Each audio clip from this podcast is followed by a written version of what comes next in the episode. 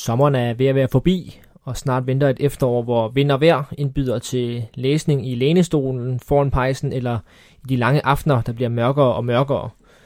Det er i hvert fald sådan, vi har det her i Bold og universet Mit navn det er Martin Davidsen, og foran mig der sidder min gode ven og fodboldjournalistiske soulmate, vil næsten kalde dig, i hvert fald fra min side af, Sebastian Stanbury. Velkommen til Fyn, Sebastian. Tak for det. Det er jo egentlig meget det, vi finder meget gode anledninger til det der med at læse bøger, fordi da det var varmt, og man lå ved stranden, så sagde vi, at man skulle tage, man skulle tage ud på, på stranden og ligge i nogle liggestoler, og så kan man også læse bøger, og nu, nu bliver det skide koldt, og så skal man også så skal læse, man også bøger. læse bøger. Ja. det er rigtigt. Øh, og øh, jeg siger jo velkommen til Fyn, fordi vi i den her 6. udgave af Bold og Bøger er tilbage på mit fodboldværelse. Det er vi. I Nyborg. Og efter sidste måneds besøg af Joachim Jacobsen, så er det bare dig og mig, men øh, vi glæder os alligevel til at snakke om fodboldbøger. Det, det gør vi, og vi satser på, at det også bliver interessant for, øh, for jer derude at lytte til, selvom vi ikke har en kapacitet som Joachim Jacobsen med i dag. Vi er rigtig glade for den respons, vi fik på den udsendelse, og vi er bestemt ikke afvisende over for at også invitere andre gæster ind øh, i løbet af, af det efterår, som, som kommer her som indbyder til fodboldlæsning. Præcis. øh, vi er også glade for, at uh, Mediano de vil lægge digitale lokaler til vores optagelser, så vi kan snakke om fodboldbøger måned efter måned. Og vi er glade for, at der er rigtig mange, der lytter med og også byder ind med anbefalinger og idéer inde på Twitter og, og, og kører dialogen videre der. Så tak, undskyld, tak for det. Øhm, inden vi går rigtig i gang, så er der lige lidt mere, jeg skal sige. Vi har ikke nogen øh, partner på de her udsendelser her, men, øh, men derfor kan vi alligevel lave et lille stykke reklame, fordi øh, noget vi også glæder os til, det er tirsdag den 3. september, hvor vi optager en live-udgave af Bold og Bøger inde på øh, Helsingør Bibliotek. Det sker i anledning af Nordfestivalens jubilæumsarrangement om den klassiske danske fodboldroman Fodboldenglen af Hans Jørgen Nielsen. Den har vi jo været inde på før, øh, Sebastian. Ja, i vores øh, første episode i, i den her omgang, som vi, øh, som vi har lavet samarbejde med Mediano, så snakker vi om, øh, om fodboldromaner.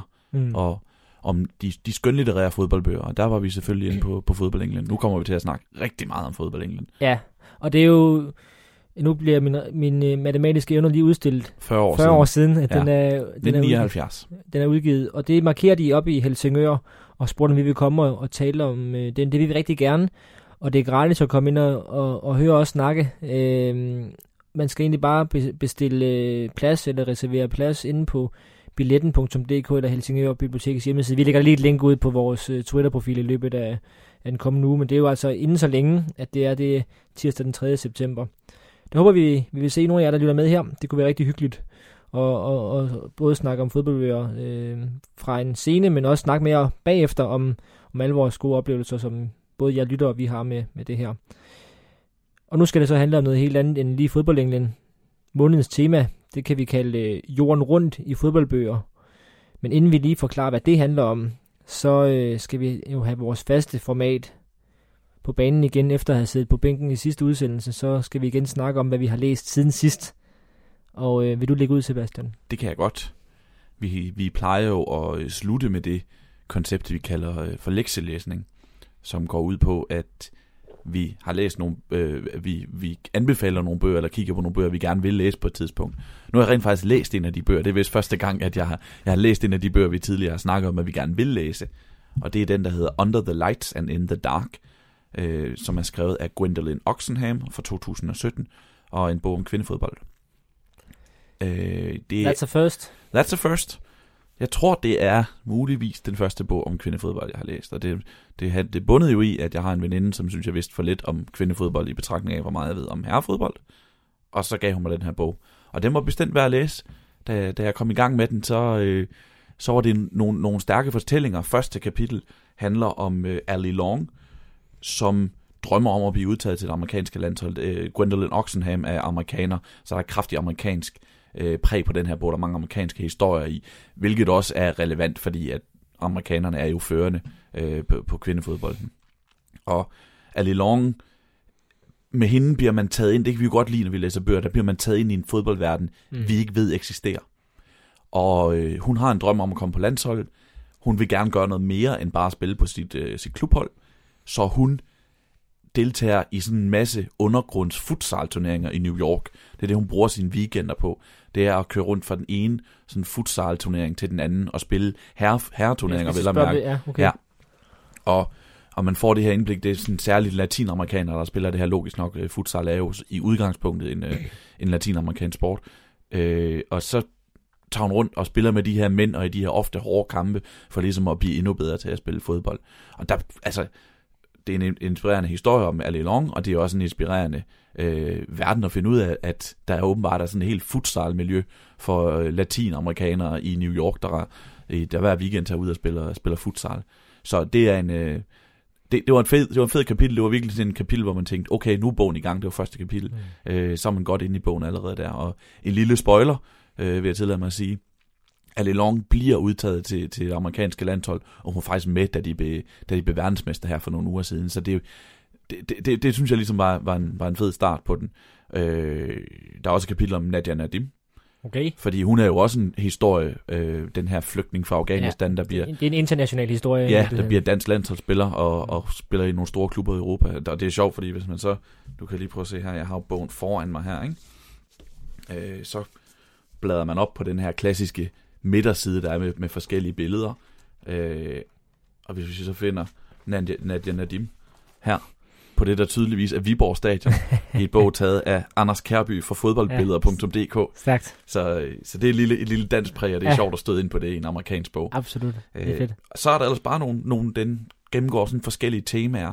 Øh, homoseksualitet, som der er jo mange, øh, det er jo ikke, øh, der er jo ingen mandlige homoseksuelle spillere, der er en del homoseksuelle kvindelige fodboldspillere, Det er en meget Øh, sjov pointe. I ja, og, og det handler sådan om, hvordan særligt i forbindelse med nogle kristne fodboldhold eller øh, i USA, hvordan de passer ind der, Mm. og hvordan de skal, ligesom skal leve med deres seksualitet i sporten.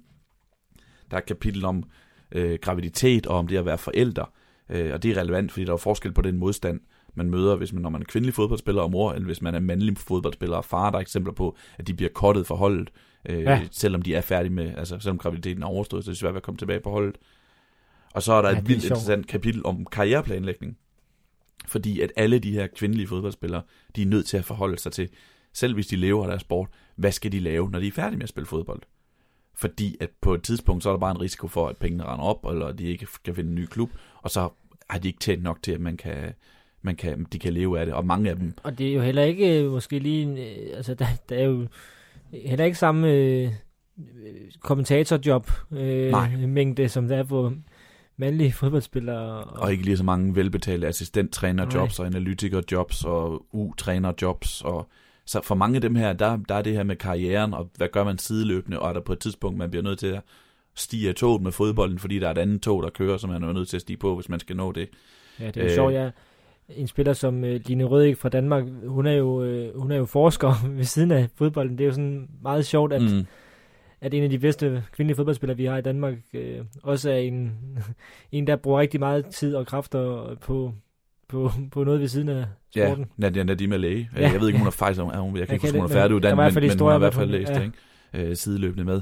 Og så, altså det er bare en, hovedkonklusionen, det er en inspirerende bog om nogle atleter, som kæmper en hård kamp for at kunne dyrke den sport, de elsker, med den modstand, der er øh, fra systemet og fra de manglende lønninger og så videre. Den det kan er jeg jo- bestemt anbefale. Det er jo fedt, for det har vi også talt om. Øh, du har også talt om det med Thomas Pønt, ved jeg, i jeres øh, tipsblad en halvleg med redaktionen. Det der med, at vi jo rigtig godt kan lide de historier, hvor der er noget modgang i. Mm. Altså dem, der- dem der skulle overvinde et skadesforløb, eller, eller har kæmpet med den ene eller den anden form for, for å på, på skuldrene, eller netop modgang. Det, det gør bare noget ved, ved historier. Ja, for det første er der noget inspiration i det, at man ligesom kan tænke, okay, der, der er noget at lade sig inspirere af her. For det andet, så viser det en kærlighed øh, til sporten, en passion for sporten, når man kan mærke, at der ligesom er noget modgang her, men at de alligevel kæmper for at få lov at spille fodbold, øh, eller komme tilbage på banen, eller hvad det nu måtte være. Fedt. Øh, så har vi også fået talt om en bog om kvindefodbold i den her Ja. øh, podcast, og, og det lyder jo som et område, man sagtens kan dykke ned i. øh, Altså, du savnede ikke det der med, at det var navne, jeg ved godt, nogen kender nogle navne, men at det var en, en verden og, og nogle navne, du kendte. Nej, det synes jeg ikke. Nej, altså, for, det var en øjenåbner for mig, det der med første kapitel, der var så godt. Ja, Altså med Ali Long, som, som Ja. ja. havde så inspirerende en historie, så inspirerende et miljø som det her. Øh, lidt altså fedtet øh, futsalmiljø i New York. Det, det, det synes jeg var fedt at læse i. Mm. Og, og så længe historien er gode nok, og det er de, og, og både de kvinder, bogen handler om, og øh, Gwendolyn Oxenham, som har skrevet bogen, hun er tid tidligere fodboldspiller selv, ja. har en stor passion for det og brænder for det, kan man mærke, og det, det gør bare noget. Det, Fedt. der manglede ikke, jeg manglede ikke kendisfaktoren. Der er også øh, to øh, kvindelige fodboldspillere med i den bog, jeg øh, har læst i siden sidst. Øhm, den hedder Min største kamp, og øh, den er øh, den er udgivet øh, på Lindhardt Ringhof øh, forlaget, og som og skrevet af Christoffer Rosenløv, Stig Christensen og Ole Sønningsen i samarbejde med det, der hedder Fodboldfonden, Mm. som jo er øh, Christine Kvist og Stine Michael, der ligesom er primus motor på det, William Kvist og Kasper Michaels hustruer, som er det her velgørende formål. Øh, og de to, så, så, så de har haft adgang til hele det kildenetværk, der, der følger med, når man øh, kender øh, Kasper Michael og, og William Kvist. Ja, der er nogle, der er nogle telefonbøger, Ja, det må, nogle vi, mobiltelefonbøger, Ja, man, dem- man kan dem- få adgang til. det må vi sige. Så øh, det er sådan, det er jo rimelig, øh, jamen det er en meget sigende titel, fordi det er en masse fodboldpersonligheder, der fortæller om den største kamp i deres karriere. Mm. Og jamen, vi kan lige så godt lige tage den hurtigt, dem der er med.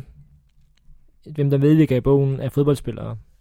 Kasper Smeichel, Christian Eriksen, Peter Smeichel, Brian Laudrup, Nadia Nadim, Daniel Akker, Morten Olsen, Frank Arnesen, John Faxe, Mathias Sanka, Jannik Vestergaard, William Kvist, Martin Jørgensen, Stig Tøfting, Thomas Gravesen, Jesper Grønkær, Sepp Piontek, Simon Kjær, Ebbe Sand, Thomas Sørensen, Thomas Delaney, Michael Grundeli, Jan Mølby, Christian Poulsen, Dennis Rommedal, Jon Dahl Thomasson, Per Rønved, Lars Sø, Pernille Harder, Allan Simonsen og Henrik Store Larsen. Mangler vi nogen? Så det, er jo, det er jo, det er jo en lækker bisken. Og, Og det, er det- jo, førstehåndskilder. Altså det, ja, de fortæller selv om det. og du og jeg, som er fodboldjournalister, ved, at det kan være vanskeligt at ringe op til nogen med det formål at få dem til at huske en bestemt ting. Mm. Fordi ofte så er det noget, vi lægger over, at det er en betydningsfuld kamp. Det, det er en betydning, vi lægger Ja, ned over kampen. Men når det er deres største kamp, så har de jo nogle minder om Så de selv sidder og tænkt, øh, hvad er det egentlig, den, der er den største kamp? Præcis. Øh, Vi havde konceptet i Tipsbladet også for Ja. ja. nogle år siden. og det var faktisk meget dig, der drev den, kan jeg huske. Ja, jeg startede den i hvert Ja. fald op, og, og det var jo netop sjovt at ringe til dem, fordi de havde jo netop mange detaljer. Det er jo detaljer, vi godt kan lide, som, som fortæller og fodboldfortællere. Ja, lige Mm. præcis. Men de kan nogle gange være vanskelige at drive ud af fodboldspillere, som har spillet Ja. ja. 500 kampe i løbet af en karriere, og så vil jeg godt forholde dem til lige præcis den her kamp, de Mm. spillede i øh, maj 87. Ja, og det vil jeg så også sige, øh, jeg synes, den er, det er nogle rigtig fine kapitler, og det er jo sjovt at høre de her stemmer. Nogle er selvfølgelig bedre fortællere end andre og sådan noget, men, men det er jo også sådan, at, at, at når Morten Olsen så fortæller om, øh, om Danmarks 1-0-sejr over England på Wembley, så kommer det lige så meget til at handle om, om tiden op til, og hvad den kamp betød og sådan Mm. noget. Øh, måske ikke så mange detaljer lige fra, fra kampen. Så, så det bliver jo også et stykke dansk fodboldhistorie. Øh, og der er jo også de der nøglekampe, øh, er jo blevet, bliver jo fremhævet, fordi der er en grund til, at, at det er den største kamp for mange af de spillere her. Det er også, at det har været en stor kamp for, for Danmark, fordi rigtig mange af dem nævner faktisk en landskamp. Mm. Det er, jeg ved ikke om, jeg tror ikke, det har været et koncept, fordi der er også et, en, par enkelte klubkampe imellem, men der er rigtig mange, der, der vælger landskampe. Ja. Øhm, Ja, ja, fordi det skulle næsten være mit næste det er mit spørgsmål. Jeg har jo ikke læst den. Jeg har kigget på den nede i Mm. boghandlen og overvejet, ja. om, om den skulle med hjem, men jeg har ikke fået det gjort endnu. Mm. Øh, men et spørgsmål et. Er der nogle overraskelser? Fordi jeg Mm. tænker, når du nævner John Faxe, ja. kan vide, hvad han har som sin største Ja, kamp præcis. i karrieren. Ja. Øh, to, vil du, er der en, du vil fremhæve som et særligt godt kapitel? Øh, jeg synes, at øh, i forhold til det der med, øh, med overraskelser, det er der nemlig ikke så mange af. Øh, og, og særligt godt kapitel, det synes jeg er lidt svært, men, men jeg, vil, jeg- altså, jeg synes jo, jeg synes bare, Morten Olsen er en god fortæller, og det, det, er jo- det er jo sjovt at nævne den, fordi der er nemlig næsten ingen overraskelser i det kapitel, fordi vi har hørt om den der Wembley-kamp Mm. så mange gange, men, man, men han skinner bare igennem hans, øh, ja, der står en bog, der hedder Drengene fra Wembley derovre, øh, men øh, altså, hans passion for spillet, og han, han ved så meget og kan sætte referencer på og sådan noget, så han er, jeg kan bare altid godt lide at høre Morten Olsen tale om fodbold, når han ikke skal forklare et nederlag. Men altså, han, han, han er jo bare en fodboldgodfader, og, og min fascination er stor for, for ham. Jeg kan også godt lide Per Røntved, og nu øh, går klappen lige ned i forhold til, øh, hvad han fortæller om. Det er i starten af, det er, det er, det er med Sepp som landstræner. Italien 81. Det kan godt være, det er den. Det kan godt være, det er den, faktisk. Øh, nå, Som det lige- Joachim, jeg ved ikke, om det er Ja, den, men, men han det er- kunne være den. han- Han, jeg mener, han scorede målene i den kamp. Han er i hvert fald god. Og så er der en sjov en i forhold til overraskelser. Sepp Piontek, det er jo ikke som landstræner, han forholder sig til. Det er også som spiller. Okay. Og der nævner han øh, en kamp for Vesttyskland mod Brasilien, hvor han skal dække Pelé op. og det er jo også, øh, og man kan lige høre, altså Sepp fortælle, han er, smører måske altid lidt tykt på og sådan noget, men den er bare, der fik jeg sådan, og det kunne være fedt at lave en artikel engang og snakke med, med folk, der har spillet mod Pelé. Ja. Øh, danske spillere, eller nu er han så ikke dansker, men det er han jo næsten. Øh, for der er ikke så mange tilbage, tror jeg. Og, men, men det, Nej, det er nok desværre. det er derfor at få overleveret Pelé som spiller til, til os, der aldrig har set ham, og det er der mange, der ikke har, men Sæt i gang, Martin, fordi ja. det, der, er, der er nok, nok ikke så mange tilbage. Det er nok rigtigt Mm. nok. Vi, vi havde engang, kan jeg huske, et interview med, med Harald Nielsen i Tipsbladet i anledning af Champions League-finalen 2010, hvor han havde jo spillet i Inter. Så ja. Vi lavede øh, snak med en, der havde spillet i Ja. Inter, og en, der havde spillet i Bayern München. det kan godt huske. Og Harald Nielsen havde spillet i Inter, den danske der, og fortalte om et særligt minde, og der fortalte han om at spille mod en, en opvisningskamp mod Santos, ja. Hvor Pelé havde hævet ham til side og sagt, kan du hjælpe mig med at komme til Europa? Ja. Det var Harald Nielsens udlægning. Han, Ja. han smørte jo også lidt tyk på. øh, smurte lidt tyk på, men, men det var i hvert fald Ja. en dansker, der har spillet mod Pelé. Ja.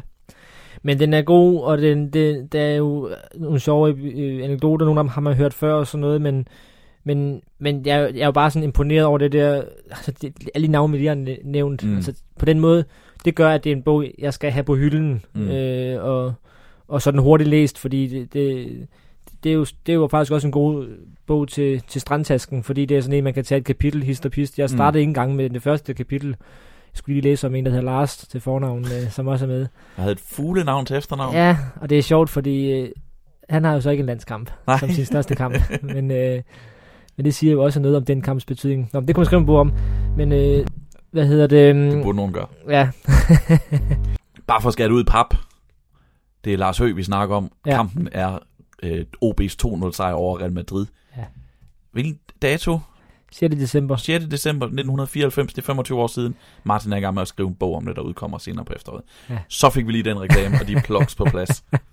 ja, øh, men øh, den, den er, ja, for at gøre en kort, lang, lang historie kort, så, så var han været fin at læse, og jeg vil også sige, øh, det er jo sjovt det der med, hvad de så vælger, og de skriver det også i foråret. Altså, af de, alle de navne, jeg lige nævnte før, der har rigtig mange af dem jo spillet den 26. juni 1992, mm. en EM-finale. Og der, der skriver de så, altså der fik Faxe lov til at være første medaljer, fordi han ligesom scorede det mål der. så det betyder, at Peter Schmeichel så også har taget en klubkamp. Øh, jeg mener, det er, det er, det er fra Travel-sæsonen. Jeg kan ikke huske, om det er finalen. Jeg tror, at det er finalen. Øh, ja, det er det. At han øh, skriver om, øh, eller fortæller om. Og øh, Brian Laudrup, det er vist også en Rangers-kamp. Så, så jo, altså, øh, der er selvfølgelig også nogle klubkampe. Øhm, og der er jo også mange af de der fra 80'er landshold. De eneste, der har fået lov at vælge den samme, det er Morten Olsen og Allan Simonsen, der begge to vælger øh, Wembley. Ja. Og, men med to meget forskellige øh, tilgange til den historie. Mm. Og, og der er det også bare fedt at høre øh, Allan Simonsen fortælle. Jeg har, man har jo hørt det før, det med, at hans, at hans hænder ryster, da han skal lægge bolden og sådan Mm. noget. Men jeg fik alligevel sådan lidt kuldegysninger, da han sådan fortæller, hvor meget det betød for ham at, at stå i den situation og, og score det mål der. Øh, hvor han jo siger det med, at han, jamen, han havde jo øh, han havde scoret mål i, Europa, i flere Europacup-finaler. Tre stykker Tre, faktisk. tre forskellige slags, Ja. som den eneste. Øh, men, men, men det der med, at det var for Danmark, han skulle score det mål her, det er jo fedt at, at læse, at, øh, at en spiller, der, der tjente alle sine penge øh, ved ikke at spille på landsholdet, eller på et tidspunkt, hvor landsholdet ikke fyldte noget som helst, og, og skabte sin karriere på at være klubspiller, at, at han brændte sig meget for, at, at landsholdet skulle få et gennembrud. Man kan sige, når vi hører jo fodboldspillere igen og igen og igen sige, at det er noget specielt at spille på landsholdet, og man kan godt, fordi så mange siger det, overveje, have i hvert fald få tanken, kan vide, om det er en plade, det her, de bare sætter på. Er det egentlig så specielt at spille på landsholdet? Men når de efter karrieren er forbi, som det er jo tilfældet for mange af de her spillere, fremhæver landskampe som det største, og det er store spillere, der har spillet store klubkampe, jamen så er det jo fordi, at landsholdet faktisk er noget specielt. Mm. Ja, lige præcis. Så øh, en anbefaling øh, på, til den, øh, eller af den fra mig her, og øh, så øh, vil jeg jo gerne sige øh, i den podcast, det er, at, at overskud fra salget går til, til fodboldfonden, der arbejder for et bedre liv til udsatte børn i Danmark. Og det er jo også et, et formål og en argument for at, at købe den bog. Og med det, så skal vi i gang med det, det rigtigt handler om, nemlig månedens tema, som hedder, øh, jeg, jeg har valgt at kalde det, det, det har jeg lige talt med dig om, Sebastian. Jeg køber den. Men øh, jorden rundt i fodboldbøger, fordi, øh, ja, vil du ikke fortælle, hvad det, hvad det egentlig er ideen bag? Ideen bag er, at vi i dag kigger på, skråstrej anbefaler, bøger, som handler om et fodboldland. Som handler om fodboldkulturen i et land. Ikke en liga, ikke et landshold, eller et landsholdshistorie, eller en speciel klubshistorie, men en spiller. Om, eller en spiller, men om fodboldkulturen i et bestemt land, og et bestemt lands fodboldhistorie. Ja. Og der er nogle stykker, der er, eksempel, der, er en, der er en del eksempler rundt omkring i verden, særligt de store fodboldlande. Øh, og og, og det, de er interessant at dykke ned i. Det er interessant at blive klogere på. Jeg kan huske, du og jeg, da vi lavede vores top 20, den vender vi ofte tilbage til. Den kan stadigvæk findes derude, hvis man søger i, i Bold og Børs egen kanal, så kan man finde vores top 20. Den ligger også på vores blog. Ja, Der, støvet blog. der, havde vi, der havde vi to bøger med, som vi også kommer til at tale om, som er eksempler på det her. Altså bøger, der handler om et, et fodbold i et bestemt land. Ja, det er jo sådan lidt et forsøg på at sige, hvad er bogen om Mm. dit land her? Præcis. Øhm, altså det her med, det der med, hvis du skal, det er Bibelen inden for det land her, Ja. fodboldbibelen på det pågældende land. Du brugte, da vi snakker om det i, i vores uh, top 20, der brugte du et rigtig godt eksempel, hvor du siger det her med, at uh, der er den bog, der hedder uh, De stribede fra Fyn. Bogen om Odense Boldklub. Ikke Jo. det, den hedder? Jo. Og de to forfattere havde Historien om om- historien om de Odense Boldklub. ja. Ja. De havde øh, følt, at der manglede bogen om Odense Boldklub. Ja, det er det, de siger, at man skal kunne gå ind på et bibliotek og sige, har I en bog om OB? Ja. Ja, det har vi. Og det samme skal man så kunne, eller det er i hvert fald de her, man kan sige, Mm. Det er Skal- den, så bibliotekaren gerne skal finde frem. Når Præcis, hvis man spørger om et specifikt land. Ja. Og det er jo relevant. Altså det, det er relevant at ligesom sige, jeg vil godt blive klogere på det her fodboldland. Det gør jeg ikke nødvendigvis, hvis man hvis for eksempel vil blive, klogere på Spanien. Øh, så er det, er det da relevant at læse Sid Lowe's Mm. Fear and Loathing in La, øh, La Liga, som handler om øh, Real Madrid og Barcelona og et Clasico. Men du får ikke historien i Valencia med. Mm. Du får ikke, øh, du får ikke fodbolden i Baskerland med. Du får ikke rivaliseringen i Sevilla med Og vel heller ikke så meget landshold. og ikke noget landshold. Nej. Kun lige hvad der er af, af, Referen- af udgreninger, der har noget at gøre med Barcelona og Real Madrid. Ja. Og det er jo... Øhm, og det er jo, altså, så, hvor, hvor, de kommer tilbage til i slutningen af udsendelsen. Øh, vi, nu kalder det jorden rundt. Vi har så valgt syv bøger. Mm. Øh, og vi ved godt, der er mere end syv lande i verden. Øh, men, men vi har selvfølgelig valgt nogle, nogle af de store fodboldlande, og så har vi selvfølgelig også lagt vægt på nogle bøger, som vi synes er rigtig gode. Ja, det, det, det er et kriterie. Vi, det her det er aldrig en komplette liste, det Ja. synes jeg jo, vi kan Ja. understrege hver eneste gang, vi taler. Ja, Det er ikke en komplette liste, det er ikke de her bøger er de rigtige bøger, Mm. men det er gode bøger, Ja. synes vi. præcis. Øh, og så en lille betragtning, jeg vil lave, inden vi starter her. Mange af de her bøger, de her syv bøger, er skrevet af udlændinge. Ja, folk, der ikke er fra det land, det Folk, handler der om. ikke er fra det land. Det er, og vi kan også allerede afsløre nu, mange af dem er skrevet af englænder, eller engelsksproget. Jeg tror, det er fordi, at hvis man skriver, hvis man er en engelsk skribent, så udgiver man til et marked, hvor der er et marked for det. Altså, hvor, der, hvor man godt kan skrive om et fremmed land, og så er der nok bøger, øh, Ja. nok salg i at kunne gøre det. Jeg er ikke sikker på, at en fransktalende vil kunne skrive en, øh, måske fransktalende, et dårligt eksempel. Jeg er ikke sikker på, at en nordmand vil kunne skrive en bog om fodbolden i Uruguay, og så er der et Nej, på vanvittigt stort norsk, salg af nej, det. nej. Nej. Men hvis du har engelsk, så rammer du både Ja. de fodboldgale englænder, samtidig med, at du hele øh, verden og, taler og, engelsk. og så har England jo bare en, en lang og god tradition for, for sportsjournalistik på, på højt niveau. Mm. Så Og det er interessant, det her fænomen med, at det er skrevet af udlændinge. Det er, der er muligheden for, at man går fuldstændig galt i byen. Altså, for nogle uger siden, så havde vi det her tweet, som CIA øh, lavede om, at Danmark var det uhøfligt, og hvad det var, det var at holde Der hænderne under... Man, ja, man, man, skulle altid skulle, man vise skulle sin, have begge håndled på... Ja, fordi det var uhøfligt at, at holde din ene hånd under Ja. bordet. Det har vi aldrig... Det, Og det har vi aldrig gjort i Danmark, og det, det er jo faren, det er det der med, at man ligesom ikke rigtig har forstået, hvad det er, det handler om, og så henvender man sig til nogen, som rigtig får stand på det, og så er de alle sammen sådan, øh, det passer Nej. ikke. Men det er rigtigt. omvendt, så er der også en god mulighed for, at man ligesom observerer et land eller en kultur Ja. bedre, når man kigger på den Ja, udefra, og man er ikke fedtet ind i det. Men, Præcis. Ja, præcis. Øh, jeg, jeg tænk, nu kommer jeg igen til at handle om OB. Sådan, sådan er det, når vi er på Fyn. Visa K Fyn. Ja. Øh, men men det, jeg, jeg, jeg tænker også tit på det, det der med, nu, jeg laver den der podcast, det er om OB, og, og man kan vælge at have, have tre fans med hver gang, som jo virkelig kender klubben godt, men de er, har også en masse forudtaget holdninger, og man er, har nogle følelser med, og man er fedtet ind i hele historien, fordi man har stået på det stadion der, og, og set dem skuffe mange gange. Så derfor kan jeg jo godt lide, det er derfor vi også har nogle eksperter med som journalister generelt, at det ikke kun Mm. er partsindlæg. Det bliver lidt partsindlæg på en eller anden måde, når- hvis man hvis, hvis det nu øh, udelukkende er altså hvis det er sådan en hjemmefedning, der skal forholde sig til det Mm. på en eller anden måde. Det var måske en dårlig reference, men øh, det er en god pointe i hvert fald, at det er udlænding, der har, der har været ombord i det her. Og skal vi, øh, skal vi kaste os ud i det? Ja, det gør vi. Du sidder med listen foran dig, så det er Ja. ligesom dig, der kan Ja. guide os ind og sige, hvor starter vi hen? Som sagt, så er det syv geografiske øh, områder af verden. Øh, og, øh, og vi starter i Sydamerika, Mm. i Argentina. Mm. Angels with 30 Faces. Yes. som jo øh, er skrevet af Jonathan Wilson.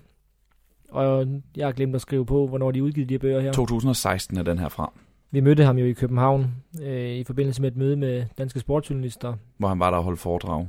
Og der interviewede vi ham efterfølgende. Mm. Så der ligger faktisk et lille kvarter snak med ham inde i Bollerbøgers gamle kanal. Dår, lyden er ikke god. Nej, der, Altså, der, der- er tallerkener i baggrunden. Jamen, det, er og- det fungerer egentlig fint nok. Problemet er mere, at øh, jeg og, og Jonathan, vi sidder begge to, det er mest os to, der snakker, vi, vi spytter meget i mikrofonen, må vi sige. Vi sidder meget tæt på mikrofonen. Ja. vi, vi havde ikke det, helt det samme lydudstyr til rådighed, nej. som vi havde dengang. Det kan bestemt anbefales, fordi at, og det er min første konklusion med den her bog, eller min første øh, pointe med den her bog, fortællelysten, den lyser ud af den her mand, også selvom man, det er en mikrofon, han sidder igennem. Vi kan lige øh, øh, starte med en slags øh, konklusion af det forkerte ord, men øh, et facit. Og det er jo, at, øh, at den er simpelthen over 500 sider lang. Mm. Og det er tætskrevne sider. Og så udover øh, de der 523 sider, så er der et appendix og, og facts og referencer og sådan noget på små 20 sider efterfølgende. Mm. Det er et meget digert værk, og den er jo... Øh, altså, grundighed er jo et ord, man kan hæfte på her. Fuldstændig. Altså, han, han fortæller jo, han, dem, dem to år forsinket, for eksempel, fordi han ikke kunne finde ud af at gøre den færdig, og, fordi, og det er jo ikke, fordi han er doven, det er, fordi Nej. han hele tiden, Finder der, nyt. der er lige og- lidt mere, Ja, han vil research lige- i, og så, han fortalte øh, til det her arrangement, vi var til i 2016, fortæller han om en, øh, en ungar, som han vil finde ud af, hvem, Ja, der, du hvem der introducerer, at Argentin, der bliver spillet med tre mand i forsvaret i Argentina, fordi det er sådan noget, der er vigtigt for Jonathan Wilson. Hvem indfører tremandsbagkæden? og kommer frem til, at det må være en ungar, fordi det er der, det er fra. Øh, Det er sådan og en helt vild historie, det der. Kommer frem til, at det må være en gut, der hedder Imre Herschel. Og han bliver nødt til at finde ud af mere og mere om ham her, Imre Herschel. Og han fortæller under, at han, han, øh, det, det er noget, han fortalte til foredraget, det er ikke noget, der står i bogen, men han var i Budapest, og han var i Paris for at research på ham her gutten. Der, og det er altså en bog, der, en bog, der handler om argentinsk Ja, fodbold. fodbold. Og det er noget, han kommer, han er, jeg læste op, slå ham op bag, om bag ham her Herschel, som har en fed historie. Han fylder jo 10 sider i en bog Ja. på 500 sider, så Ja. det er jo ikke nogen hovedfigur, Nej, men det rejser han til to forskellige lande for at, at Og- finde ud af. og ikke det land, som bogen handler om. Nej, det, det er for vildt. Mm. Øh, Jonathan Wilson er jo, øh, vi har jo nævnt ham mange gange i de udsendelser her, fordi han er jo sådan en eller anden form for, næsten en godfather inden for, for sports, øh, eller fodboldbøger. Og øh, han har lavet rigtig mange gode fodboldbøger, og det her er absolut en af dem. Øh, og så er Argentina jo et, et særligt fodboldland med en særlig kultur, og han, det er jo også en pointe, der der er meget fælles for mange af de her bøger her. Jeg kommer sikkert til at nævne det inden for hver enkelt også, men det er jo bøger, der ikke kun handler om fodbold, men det er jo også kul- landets kultur, der er sociologi, der er politik øh, indenover, fordi det bliver flettet ind i hinanden, de ting der. Og han har jo en klar vinkel på den her, og den ligger i titlen Angels with Dirty Faces. Som øh, er det samme som en gangsterfilm med Humphrey Bogart fra 1938, fandt jeg ud af, da jeg googlede mig frem til det her. Okay. Men også det samme som et øh, River Plate-hold fra 1960'erne. Ja, og de profiler, der var på det, Ja, ja, vi kalder. Angels with Dirty Faces. Og det handler om det her, øh, den evige kamp mellem idealet, som er argentinsk fodbold, og øh, som er drømmen og ideen, utopien om det, om det uopnåelige høje fodboldniveau. Øh, og så det, det ender med at blive i virkeligheden, som er noget mere beskidt, Ja, præcis. noget mere lusket, og derfor måske en lidt større skuffelse, fordi at man ikke på samme måde som for eksempel i Uruguay, hvis jeg nu, det er min egen konklusion, der lever man, der er man lidt stolt af den her luskethed. Ja. I Argentina, man vinder på den her luskethed, men man vil Ja, egentlig man, man vil jo godt være lidt mere som Brasilien måske. ja, og, spille Roca Bonito, ikke? Og det, og det er jo, øh, og der, det, det fylder jo også i bogen det her med Bilardos og Minottis, Mm. symboliserer vi de to landstrænere, der, der gør Argentina til verdensmestre, og deres meget forskellige tilgang til spillet. Hvis vi lige skal sige lidt om, om sådan læseoplevelsen af den her, så jeg fik den, jeg tror vi begge to Ja. ja. købte den til det arrangement, ja. fik den signeret, Ja. og så kunne jeg bare ikke komme i gang med den, fordi det var Det er en tung. 500 sider på engelsk.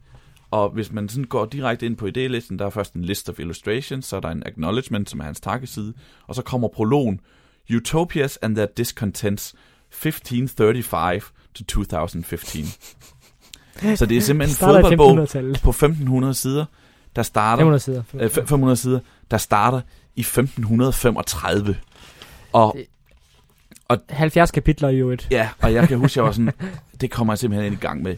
Nej. Det sjove var, altså, da jeg så kom i gang med den, den her prolog er mit bud på mit yndlingskapitel, jeg har læst i en fodboldbog overhovedet. Det er vildt. Altså, han skriver, han starter nemlig med det her med, med 1935, og jeg kan lige læse lidt op, jeg kommer til at læse en del op nu her nu. Han starter med det her med, at de argentinske øh, opdagelsesrejsende kommer over. Øh, eller Ja, 1535, du kom til at sige 1935. Ja, det passer ikke. Nej. Det er meget alt for sent. Om de, 1535. øh, altså de, de, de sydeuropæiske opdagelsesrejsende, der rejser over til Argentina i, i, øh, i 1535. Og de havde ligesom en drøm om at opdage et utopia, som, bog, som titlen refererer til.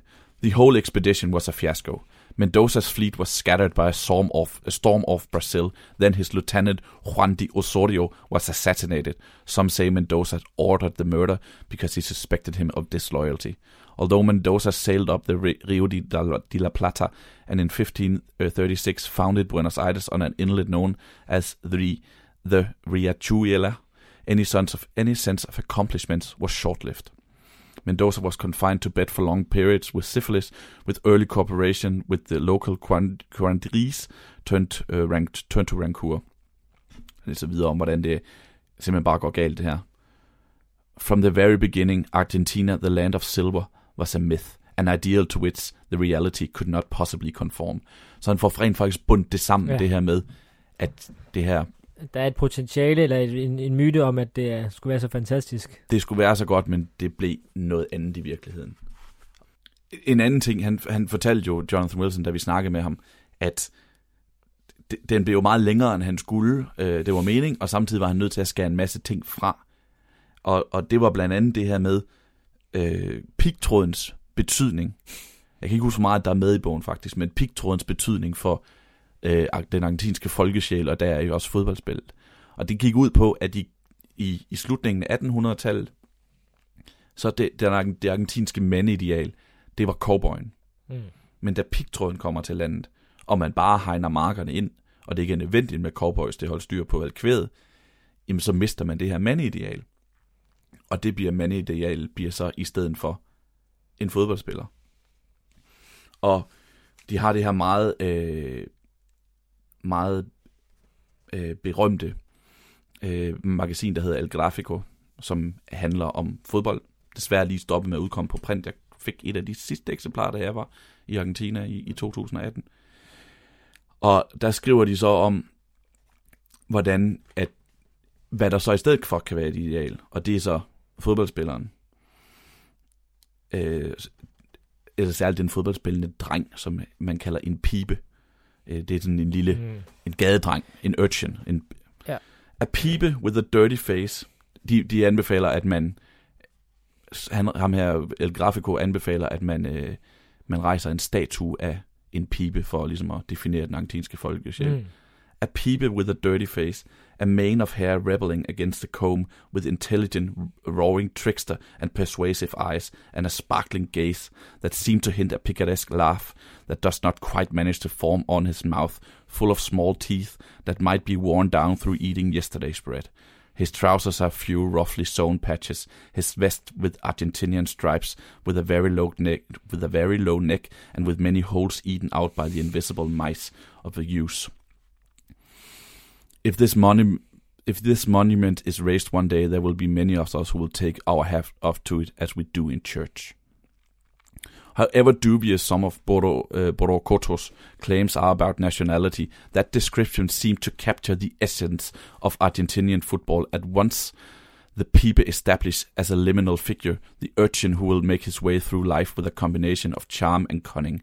At the same time, football is established as an activity by which growing up can be deferred. It is the preserve of the urchin, and thus those who play it are absolved by of responsibility, encouraged almost never to mature into adulthood.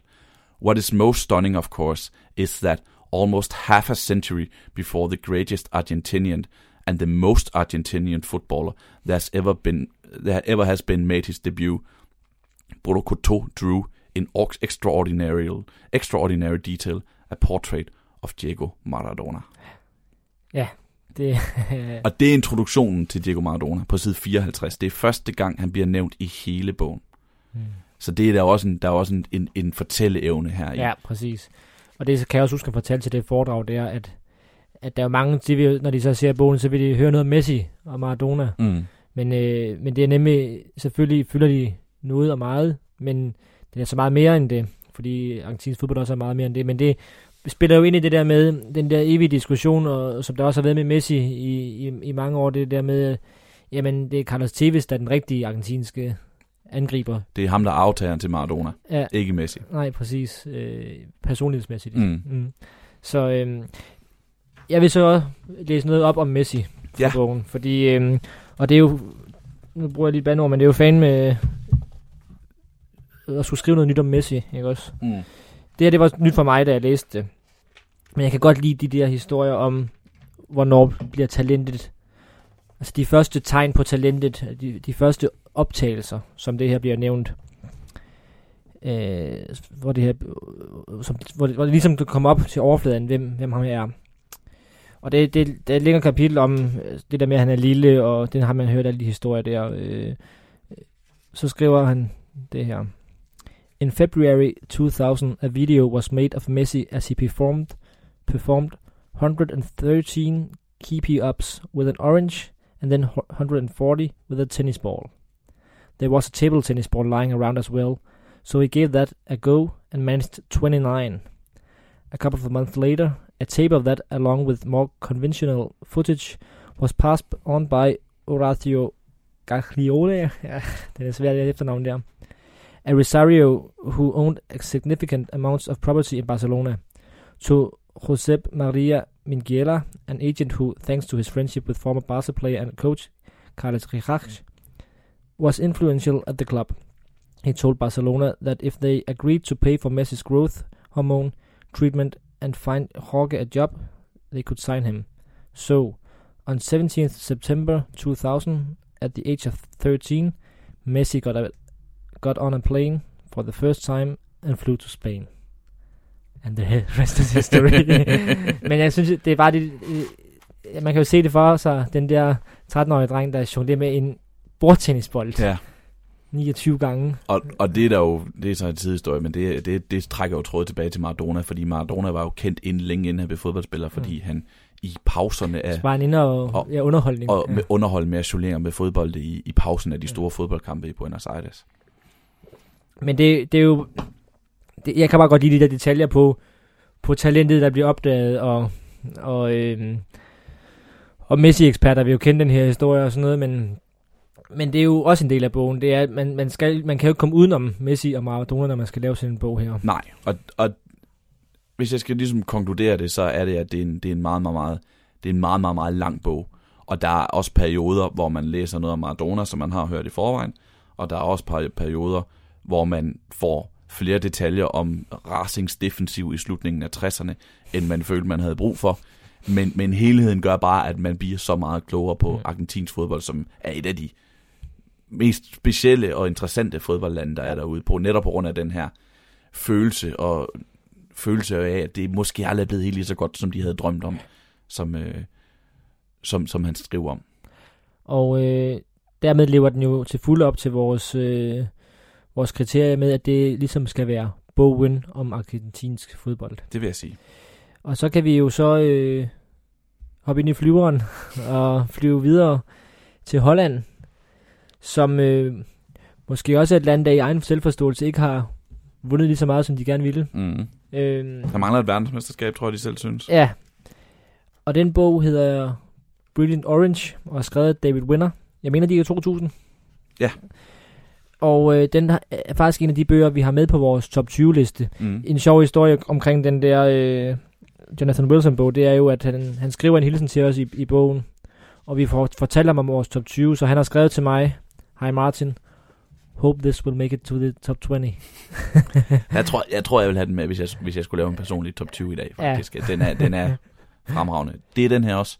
Det er, det er Brilliant Orange nemlig også. Og hvis man skal ligesom skal fortælle om den, så er det nok bedst at starte med simpelthen at læse op af introduktionen. Start fra side 1.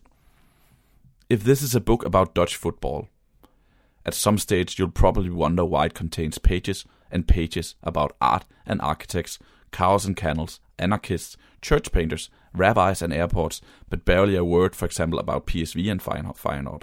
A very fair point.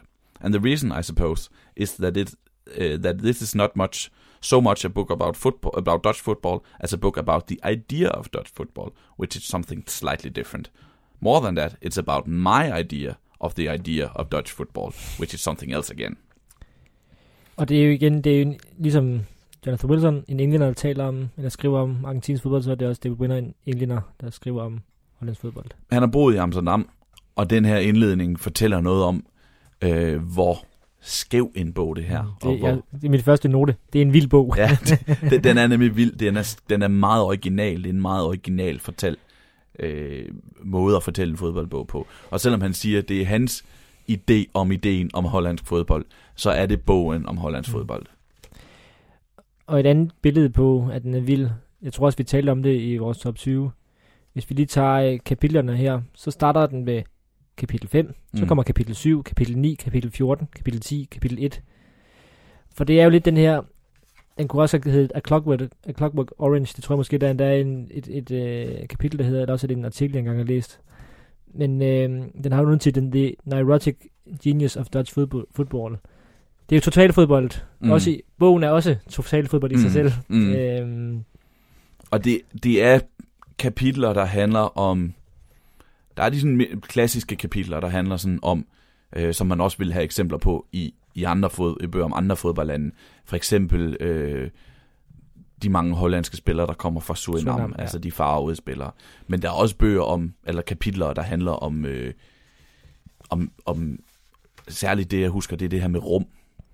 Hvordan ideen om, at hollænderne var dem de første til at finde ud af rums betydning i, i fodbolden. mm. Det der med at skabe rum, søge rum, det kommer ud fra, at, at hollænderne altid har haft brug for at skabe rum og plads til sig selv og få mest muligt ud af rum, fordi det er et meget lille land med relativt mange indbyggere i forhold til landets størrelse. Mm. Så der har de altid, Ja. de har altid, været, de har altid været nødt til dem for dem at udnytte rummen, de har, og pladsen, de har, og det, det smitter af på deres fodbold, er David Winners øh, påstand. Og som man også skriver i, i introen, som du læste op af, der, at, at der er nemlig mange af de der referencer til, ja, til kunst og arkitektur og, og så videre, hvilket jo også gør den specielt, nu sagde jeg før med, med Angels with Dirty Faces, og i flere af de andre, at, at der er, der er refer- altså mange af dem, de, de, de spiller ind i, i, i kult, landets kultur og historie og politik og sådan noget, men det her, det er, sådan, det er lige et niveau yderligere Ja, ja, ja. ud af den tangent der. Ja, det er nærmere, at man skriver om landets kultur og Mm. øh, politik, og så skriver man også en lille smule om fodbolden. Ja. Øhm, den, øh, når man tænker over det, så er det jo sådan utroligt, hvor stor en magtfaktor Hollands fodbold har været, og hvor stor indflydelse Hollands fodbold har haft på, på fodboldens historie og udvikling, når, når det er netop i forhold til det der lille lands størrelse, og det kredser den jo også om, øh, men så kredser den jo også rigtig meget om, om nogle af de personer, der har tegnet der. Selv- Selvfølgelig særligt en fylder jo også noget både i bogen, Mm. men øh, selvfølgelig også i fodboldhistorien. Og, øh, og det er igen nu, nu, det er måske sådan lidt øh, klichéfyldt af mig, at nu tog jeg Messi og skulle læse noget op, og nu tager jeg noget om Cruyff. men jeg kan godt igen det der, noget der så siger noget om personen, og, og, og, og, og også et nedslag i en, i et vigtigt punkt i personens liv og karriere. Nu var det Messi, der, der hoppede i et fly til Barcelona. Det her, det handler om øh, Johannes Cruyffs øh, sidste tid i Ajax, hvor han jo er, er med til at vinde øh, Europacupen. Og, øh, og alligevel, så øh, han var anfører, men alligevel så, så vælger de at skulle stemme om, hvem der skal være anfører i den efterfølgende sæson. Og, øh, og det, det er igen så noget med, med demokrati og, og hollandsk, øh, det hollandske folks lyst og evne til at, at diskutere og debattere alt. Altså det der klassiske, øh, klassiske sammenligning med tyskere, der, der, der siger, ja chef, hvor langt skal vi løbe? Hvor mm. hollænderne, hollænderne siger, hvorfor skal vi løbe? Mm. Når, han bliver, når der bliver sagt løb. Øh, men, men her var det så et spørgsmål om, hvem der skulle være anført til den kommende sæson. The assistant coach Bobby Harms told me that every year it was the same system. It wasn't even in the room. He wasn't. I wasn't even even in the room when they voted. When the meeting was finished, I heard the result, and that was it. The names of the three candidates were written on the blackboard: Johan Cruyff, Pete Kieser, Barry Holzhoff. There were no speeches or arguments. The players simply wrote one of the names on a piece of paper and put it into a plant pot on the table. The whole process took only a few minutes, and nearly 30 years after the event, it seems no one can remember the precise result. Indeed, rather in the spirit of the event itself, accounts of the meeting and its background flatly contradict each other, and it's possible to determine whether it was traditional for such a vote to be held. Altså, der kommer lige en intro omkring, at, at folk kan bare huske det chokerende resultat, mm. men kan ikke rigtig huske omstændighederne, og, og hvor mange stemte egentlig, og sådan noget. Så kommer der en lille, en lille passage, hvor de fortæller, at øh, der var flest, der pegede på Pete Kaiser, fik omkring 12 stemmer, og Cruyff fik så mellem 3 og 7. Så skriver han det her. Jan Molber remembers Cruyff's expression when Knobel uttered the fatal words.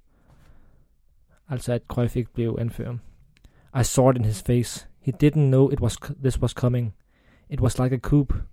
That was the ter terrible thing. Johan Cruyff was the captain of Ajax, and suddenly, with a new coach, the players wanted to have a new election. He was shocked. His confidence in them was shattered. He didn't understand it. He was furious. To undermine his authority like that, it was a deep insult. I saw it in his eyes. As soon as the question was put, he wanted to leave Ajax. It was over for him in that moment. Maybe he even voted for Kieser himself. it's possible, that moment. Maybe. Perhaps he thought, just throw it all away. After the meeting, Cruyff went upstairs. Mulder continues. Cruyff at that time had had a room together with the goalkeeper Heinz Stoy. Heinz and myself went upstairs and Johan was there. He said, No, it's okay. But there was a phone hanging on the wall and we saw him go to the phone. He called his father-in-law. He was open about it. We heard him say, You have to call Barcelona immediately. I'm leaving here.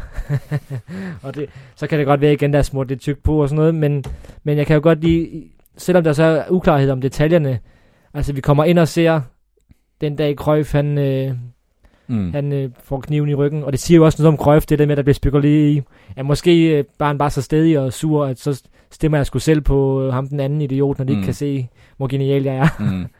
Så det synes jeg er en sjov, det er mange det. sjove detaljer. Og de der øjeblikke er der jo, det er jo, den, som sagt, den er vild og skæv, og den er flyvsk, men, men den har også de store øjeblikke i Hollands fodbold, i hvert fald mange af dem, særligt omkring landshold og omkring Ajax.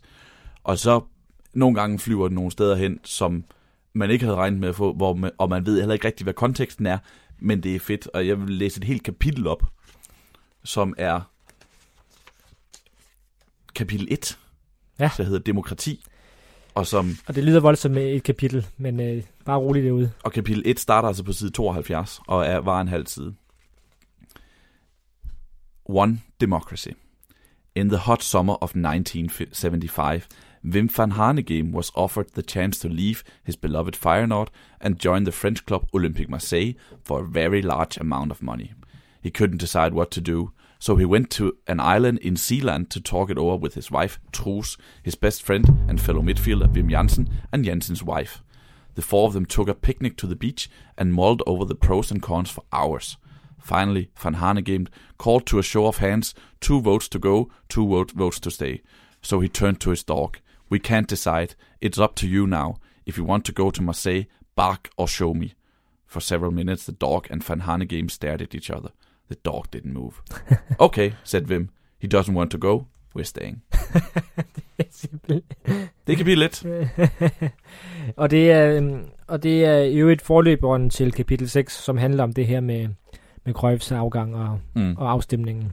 Men det, det er... Ja, The Neurotic Genius. Det er en meget fin undertitel of Dutch Football. Fuldstændig perfekt. Og så øh, tager vi en lille køretur fra Holland til, til Ja. nabolandet Tyskland. Her behøver vi ikke flyve over Atlanterhavet. Nej, Han skal bare krydse en det grænse. er, godt, det er godt for klimaet også. Ja, det er godt. Køre en Tesla eller et eller andet. Ja, præcis. Tag cyklen. Der, er- der er så det mange cykler i Holland. godt, ja. Øh, vi skal til Tyskland, Mm. og den bog, der hedder Thor, Ja. som jo også er på vores øh, top 20. Mm. De ligger side om side på vores top 20, den her. Thor er fra 2012, den udgave, jeg har i hvert fald. Og øh, skrevet af Uli Hesse. Det er den eneste bog, som er skrevet af en person fra det land, Ja. den handler om. Og så er det lidt ligesom Hollands fodbold, er en dimensional fod, øh, modsætning til tysk fodbold, så er bogen om tysk fodboldkultur en ret dimensional modsætning til mm. Brilliant Orange. Jeg kan lige sige, øh, den er, du siger 2012, det er den danske udgave. Mm. Den blev skrevet oprindeligt i 2002 Ja. af Uli Hesse. Den udgave, jeg sidder med her fra 2012, er blevet opdateret til. Okay. Ja, er jeg ret sikker på. Øh, hvad hedder Ja, fordi det, det er min nemlig øh, ikke, den jeg har. Den, det, den er fra... Den slutter i 2002. Okay. Det er også en, det er en mindre detalje, fordi øh, grundessensen er jo, at... Øh, Ja, det går du egentlig ret, at den, at den bare er den danske udgave, og den ikke er særlig meget opdateret. Øh, men det er også øh, det er ikke sagen så, så vedkommende, fordi grundessensen er jo, at det her er bogen om tysk fodbold. mm, Og det er undertitlen på dansk, det er Thor, historien om tysk fodbold. Og i modsætning til de to andre, så er den netop oversat øh, til dansk. Jeg tror faktisk også, Brilliant Orange er oversat til dansk. Jeg har bare kun den engelske udgave. det er den også. Øh, Det hedder bare orange. nu bladrer jeg lige lidt. Der er en introduktion, som er skrevet i 2012, hvor den er udgivet. Men, der er, men, men slutningen er ellers, som, Ja, ja, som den var. præcis. Den blev udgivet i 2002. så fik vi det på plads. Og øh, Research for åben mikrofon. Præcis. Altid en god idé for podcaster. Og vi har lige siddet og, og øh, inden vi optog her, og planlagt den her rækkefølge her, hvor øh, det egentlig passer meget godt at tage den her efter Holland-bogen, Mm. fordi den, øh, den er så ikke anderledes bygget op. Jo, den Nej. er anderledes end Holland-bogen, men Mm. mm. Holland-bogen var anderledes, og minus gange minus giver plus, så den her er meget traditionelt bygget op, Mm. kronologisk bygget op. Fuldstændig. Det er fra vugge til, ja, ikke grav, men til nu. Det er ikke forskellige temaer, som den anden er, øh, som Holland, hvor man tager et kapitel om dem fra øh, Suriname, og et kapitel om Hollands kult, øh, kunst, og et kapitel om demokrati, som vi, som vi læste. Det her, det er, vi starter, da tysk, øh, fodbolden kommer til Tyskland, og vi slutter, hvor bogen slutter, eller med forfatteren, der, der, mens forfatteren, i den tid, hvor forfatteren sidder og skriver. Ja, lige præcis. Øh, og, og den her handler så øh, handler både om, om klubfodbold og om landsholdsfodbold og om nogle af de store spillere. Øh, selvfølgelig er der, er der også de her referencer til, til det omkringliggende samfund, og det er jo umuligt at lave en bog om tysk fodbold, uden at komme ind på 2. verdenskrig for eksempel, Mm. fordi den jo ligesom havde fået indflydelse på, på ret meget, der skete mellem 40 og 45 alle steder i verden, men selvfølgelig også meget i Tyskland. Øhm, jeg synes, den er, den er en meget langt højere grad en fodboldbog, det her, Ja, det er det. øh, end, end, end nogle af de to andre, vi, vi talte om før. Mm.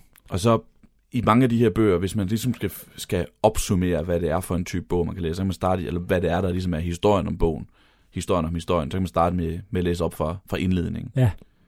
Tyskland har altid haft en fordel i at være et stort land med mange indbyggere, som ligger midt i Europa. Også i fodboldens tidligste tid kom påvirkninger fra flere retninger, og det lykkedes tyskere at inkorporere mange forskellige elementer af deres fodbold. De sydlige klubber, navnlig Nürnberg og Fürth, tog Sydeuropas elegante tekniske pasningsfodbold til sig, mens de nordlige klubber hældte mere til den engelske stil. De østlige klubber, navnlig Dresden, var nærmest ungarsk i deres insisteren på at spille smuk fodbold, hvorimod vestlige klubber som eksempelvis Schalke lod fodboldbanerne mærke, at her herskede arbejderklassens etik om, at skønheden ikke kom sig så nøje, så længe man lagde liv og sjæl i det. Tyskland har derimod haft en ulempe ved at være fuld af tyskere. Intet land har været længere, om at indse, en længere tid om at indse, at fodbold alligevel ikke var et lastefuldt spil for degenererede mennesker. Intet land var længere tid om at indse, at man godt kan betale penge til fodboldspillere, uden at verden går, går under. Det er så ikke helt rigtigt. Ikke helt rigtigt. Der var lige nogle naboer mod nord, hvor de tog endnu længere tid om at opdage. opdage. Men det er nemlig sjovt omkring... Er du skal læse mere? Ja. Ja, kom bare. Intet andet land var længere tid om at skifte et besværligt regionalt ligasystem ud med en landsdækkende liga. Tilbage i 1999 snakkede jeg med en engelsk journalist, der gerne ville vide lidt om Bayern Münchens historie. Jeg var i fuld gang med en velkendt monolog, da han pludselig afbrød mig. Siger du, at Tyskland vandt VM i 1954 uden en eneste professionel spiller? Jeg svarede, tja, vi havde ikke engang en landsdækkende liga. Han sagde, men det er utroligt. Ja, det er det faktisk. Den mest udbredte myte, myte om det tyske spil lyder, at vores fodbold er irriterende, forudsigelig og ensartet. Jeg håber, at denne bog i det mindste vil vise, at det er noget, det der er noget sludder. Fodboldhistorie, og særligt tysk fodboldhistorie, har til overmål bevist, at bolden er rund, og at fodbold er alt, alt, alt andet end forudsigeligt. Og det er nemlig sjovt, at, øh, at vi, når vi betragter Tyskland som sådan en, en kæmpe fodboldnation, som det jo er, men at det er en, en ung fodboldnation, sådan Mm. internationalt set. Det er 63, at Bundesligaen øh, bliver oprettet, og, øh, og som sagt, øh, betalt fodbold også er på den anden side af 2. verdenskrig. Et stykke på den anden side af 2. verdenskrig. Men englænderne jo, har jo betalt deres fodboldspillere siden 1800-tallet. Ja, lige præcis. Øhm, jeg, er jo, jeg har jo en særlig kærlighed til, til tysk fodbold, der er ligesom vokset op med, med Sat 1 øh, og, og Rand og de her ting, øh, der er seksuelle sportsstudio. Øhm, og, og derfor har, var den her bog på min ønskeseddel i mange år. Og, øh, og jeg synes jo, den lever op, den, den lever op til mine forventninger. Jeg synes, den er rigtig god, og man kommer virkelig hele vejen rundt. Og der, der er nogle mange gode detaljer, altså blandt andet sådan, i starten er der, er der en længere passage om, om hvorfor klubberne har de klubnavne, de hedder. Altså øh, navngivningens kunst hedder kapitel 2. Øh, om altså hvorfor hedder det SP, FAV, GG og, øh, og FC Bayern München 1900 EV og sådan noget. Øh, og EV det betyder så øh, registreret klub for eksempel. Altså det er, sådan, det er jo det er også det man forbinder med en tysker. Altså øh, igen den der grundighed. Det, det er væsentligt lige at få fortalt, Mm. hvad, hvad, hvad navnene egentlig betyder. Ja, ja, ja. Jeg synes jo ikke, uh, Uli Hesse som sådan brillerer med altså sådan blændende sprog og sådan de der vilde sidespring, som Brilliant Mm, Orange har. Det er en kronologisk fortælling, og det er svært at det er lidt svært at læse op, fordi man ender altid Ja. med, at han refererer til et eller andet, han har refereret talt Ja. om tidligere i bogen. Ja. Men den er stilsikker, Ja. den, er krono- den er rolig, den er velovervejet, den er fyldt med viden, han er en utrolig overbevisende fortællestil, og så er der sådan en kærlighed Ja. til landet og til fodboldspillerne og til sporten, som jeg synes sådan emner igennem den. Ja. Som, altså hvis jeg skal læse en lille ting op, så vil jeg læse op i, det starter om, om fodbolden, hvor de snakker om fodbolden i Tyskland. I Tyskland findes der kun én sport. Vi har ikke termer som sommersportsgren og vintersportsgren. Er det, det vil antyde, at der fandtes et tidspunkt på året, hvor noget andet, hvor noget andet tog over for fodbold, hvilket er en grotesk tanke. Altså det er en Ja. fin lille, det er en fin lille, hvor han ligesom, en fin lille snas, hvor han får fortalt det her med, hvor meget fodbold betyder i Tyskland, og hvor meget han elsker det, og hvor meget han elsker sit land. Og jeg synes, der er mange, øh, der er mange fine fortællinger. Øh, nu faldt min, øh, min seddel ud, og det behøver jeg ikke at læse op, fordi jeg kan egentlig bare referere det, at vi er med på, på det, i det hotelkøkken, hvor Frans Beckenbauer samler et ellers splittet tysk landshold øh, op til VM-finalen øh, i 74. Og vi er med, øh, vi får historien om, hvordan Fritz Walter øh, i, i kølvandet på 2. verdenskrig er, er i en fangelejr, altså tyske soldater, der bliver taget til fange, og og skal egentlig er på vej til at blive sendt til Sibirien af de russiske tropper i arbejdslejre, så ser han, en, øh, at der bliver spillet noget, en fodboldkamp mellem, øh, mellem nogle russiske soldater, og står starten med lige at kigge lidt på, og så triller bolden hen til ham, og så jonglerer han lidt, og så bliver han genkendt. Og, da, og dagen efter, så er hans navn streget på listen over dem, der skal sendes til Sibirien. Ja, han bliver, han bliver genkendt for en landskamp, han har spillet tre år forinden, Ja. tror jeg, i Budapest. Ja, lige præcis. Og Så- det, ja, Hans, hans fodboldevner redder hans liv, og nu skal jeg lige tænke mig om, ni år senere, der scorer han jo så øh, Øh, Nej, han scorer faktisk han, ikke. Nej, han, men han er, han, han, han, han anfører han er og bedste anfører. spiller på, på, på, På- det første tyske verdensmesterhold ja, i der svunder 1964. af spærren. Og, og man bliver jo klogere, når man læser den her bog. Præcis. Fordi når jeg tænker, hvis jeg ikke havde læst den her, så ville jeg tænke, hvem er Tysklands tysk fodbolds mest populære Mm. spiller nogensinde? Det må være Der Kaiser, det må være Frans, Ja. ikke? Det Som er er den- ikke. Ja. som er den bedste spiller, de har haft, og som er et internationalt ikon, Mm. og en af verdens 10 bedste spillere nogensinde. Men Uli Hesse, han, han argumenterer for, at den mest populære fodboldspiller i Tyskland nogensinde, Ja. det er Fritz Walter. La- landsfader. Ja. Nærmest, øh, Ja. ja. Og, og, og det her med, at man stadigvæk, og den er god nok, det, det, det, ved, øh, det, det hører man stadigvæk, at hvis det regner i Tyskland, så refererer man til det som Fritz Walter vejr. ja, præcis. Fordi at Fritz Walter, som fik malaria under 2. verdenskrig, og derfor havde eftervejer for det, der betød, at øh, han var ikke godt tilpas i, i varmt vejr, der blev han hurtigt udmattet, hvilket ikke er en god øh, ting for en fodboldspiller. Men når det regnede, og det var koldt, og det var gråt, så var det Fritz Walter vejr, og det pisregnede i VM-finalen 1954. Jeg er også vild med en sidste ting, jeg lige vil fremhæve. Jeg er vild med det kapitel, der handler om, om østtysk fodbold, Mm. fordi man får det der, man får nogle fordomme bekræftet i det der Stasi-apparat og overvågning og og spillere, der, der bliver, bliver erklæret øh, politisk ustabile og sådan noget, og man ikke kan stole på dem, og, og øh, der er bare så mange sjove og, og groteske eksempler, absurde eksempler på, hvordan østtysk fodbold fungerede og ikke fungerede der i de 40 år, hvor Mm. mm. øh, DDR eksisterede. Så øh, rigtig fin bog, synes jeg, og, og man kommer virkelig godt omkring, og igen er det det her grundighed, som jeg vil fremhæve, og, og, og han, han, han virker ligesom the go, som the go-to guy, hvis man vil vide noget om tysk fodbold. Han har også skrevet bøger om både Bayern München og Borussia Dortmund efterfølgende. Og øh, nu ved jeg ikke, om vi skal blive ved med vores sådan lidt lettere, lettere kiksede øh, sprogbilleder her, og hvordan vi så skal komme fra Tyskland og længere sydpå. Men vi skal i hvert fald til Spanien nu. Ja. Og det er en bog, der hedder Morbo, tror jeg det er med spansk udtale. mm. Som jo, øh, det kan vi lige starte med, det er jo lidt svært at oversætte, og det, det tror jeg også, han, han øh, bruger tid på, forfatteren. Selve pointen, bogen hedder Mortebo, den er udgivet første gang i, øh, har du det, jeg tror den er fra 2002. Ja, eller et. Det er i starten af nullerne i hvert fald. Ja.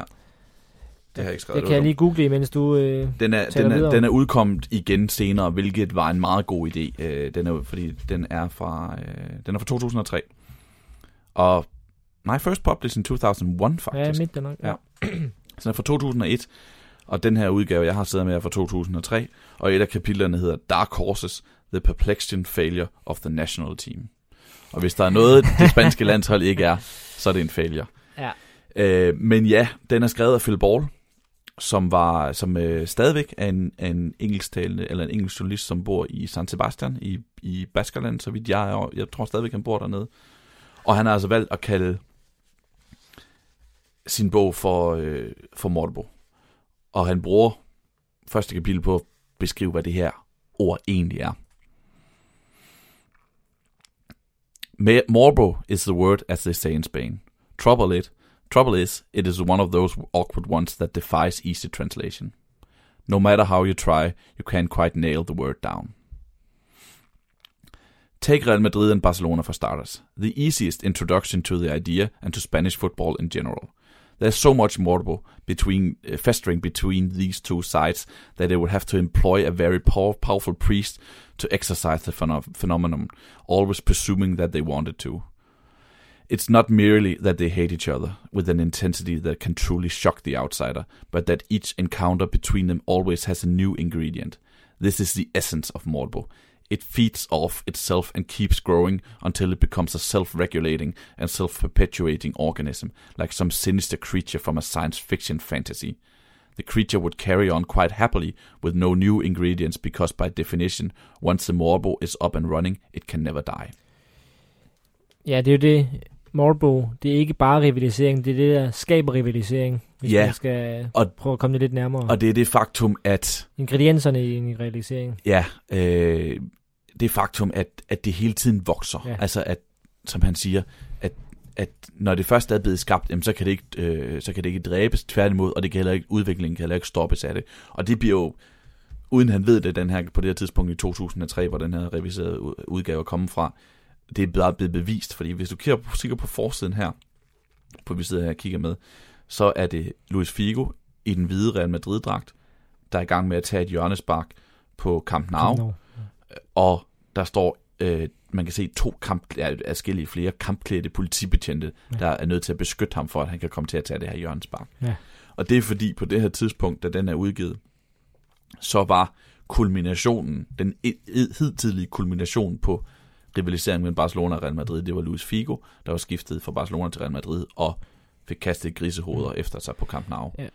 I dag kan vi jo skrive Ja, 16 år yderligere til. Du kan skrive to nye bøger, Ja. om, øh, og det har set lov i øvrigt også gjort. Det har han jo gjort, ikke? I dag vil vi snakke om Mourinho og Cristiano Ronaldo og Messi og Sergio Ramos fem røde kort mod FC Guardiola Barcelona og- og, ja. Guardiola og ja. hele måde, ikke? Så det, det er jo bevis på, at han kunne Mm. ikke, da han skriver den her, der er det ret vildt med Luis Figo. Han Ja. kunne ikke vide, At hvor vildt det vil bliver- blive to årtier senere. Og det, og det øh, forstærker jo kun det der med, at Morbo er noget, der vokser. Mm. Øh, men det er jo, og vi kommer hurtigt til at tale om Barcelona og Real Madrid, det fylder også rigtig meget. Men, men Spanien er et land, der er fyldt med Morbo. Mm. og fyldt med rivaliseringer, for det er på mange måder et splittet land, med baskerne og katalonerne og hovedstaden og Andalusien, og så videre og så videre. Så der er mange identiteter, og der er meget lokal patriotisme. Øh, så det, det her bog bliver jo igen sådan en blanding af historie og politik, og analyse og anekdoter, og fodbold selvfølgelig. Mm. Mm. Øhm, så den fik rigtig gode med anmeldelser, den udkom, og den er jo ind, og, og den er indsigtsfuldt skrevet, og mange detaljer og, og så videre. Ja, han, Vil du, han, vil du fremhæve noget, eller hvad Nej. tænker du? Nej, ikke specielt. Altså, øh, det, det, den er ligesom bygget op. Så hvis man ser kapitlerne her, så er der nogle forskellige. Den starter med noget geografisk, hvor du sådan, der er selvfølgelig noget om Baskerlandet, der er noget om Real Madrid, der er noget om Barcelona, der er noget om rivaliseringen i Bilbao, så er der øh, fodbolden i Galicien, og så er der landshold, som vi snakker om, The Perplexing Failure. Og så er der Evigt underpræsterende Spanier. det er interessante, noget af det interessante, og det er det her med, lidt som du også snakkede om med Tyskland, de der elementer, som vi tager for givet, men hvorfor er det egentlig, Real Madrid spiller i hvide trøjer? Mm. Øh, hvorfor har klubberne de navne, de har? Hvorfor, har, hvorfor er der ikke flere kælenavne i spansk fodbold til klubber og sådan noget? Så der er den her enorme viden, man kommer rundt geografisk og finder ud af, hvad, hvilken fodbold har betydning i Baskerlandet og i Sevilla. Øh, men man får også den her, sådan, de her sådan, sjove øh, kommentarer og, og, og viden om, om fodbolden og de, de enkelte sådan, små dele af den. Og øh, derfor er det også en øh, bog, der er værd at dykke ned i, hvis man vil blive klog på spansk fodbold. Har du noget, og du vil læse op fra den? Det er Nej, fint. Det, så dribler vi lidt videre. Øhm, og det er ikke fordi, vi, vi har ikke sådan sat en tidsramme af til hver enkelt bog. Det er sådan lidt forskelligt, hvad vi har med i posen til, til hver. Vi, jeg kan jo lige sige, at øh, i vores udsendelse med Morten Brun, som vi også lavede, inden vi kom på Medianos kanaler, der har Morten Brun jo valgt 10 bøger, der har betydet noget for ham. Og der har han også valgt uh, Mortenbog som en af dem. mm, Så der ligger også lidt snak om den, noget yderligere snak om den inde i, øh, i Polter Bøger-kanalen inde på, på iTunes og SoundCloud og så videre. vi bliver ved med at anbefale Gamle bøger- podcast. gamle podcast. Ja. øh, vi, det er fordi, jeg regner med, at der er kommet tusindvis, og er der tusindvis af nye lyttere til siden, som ikke kendte til os før. Øh, vi bliver øh, i det sydeuropæiske, og øh, skal til Italien, Mm, en anden stor europæisk øh, fodboldnation. Og øh, den titel, den bog her har, den er meget simpel. Ja. Calcio. Calcio. Og, og den... Øh, Fik jeg sagt, det var Italien? Det er ja, Italien. Det, det, det har du sagt. Og, og det er jo pudsigt. Der er to ting i det her. Den er skrevet af en gut, der hedder John Foot. Og så skriver han en bog om et af de eneste lande i verden, hvor øh, navnet for fodbold ikke udspringer af noget med football. Ja, det er Det, sjovt. det, det, jeg ved ikke, om det er med vilje. Det Der tror jeg nok det er. Ja. Øh, John Foot, han er en, øh, en englænder igen, rejste i 1988 til Italien for at skrive om, øh, eller for at studere fascismens udspring i Milano. Så, så det var bestemt ikke fodboldrelateret, men han var fodboldfan inden, øh, holdt så vidt jeg husker med Arsenal, og så tog han herned, og så opslugt fodbolden i Italien ham, som jo den opsluger det italienske samfund.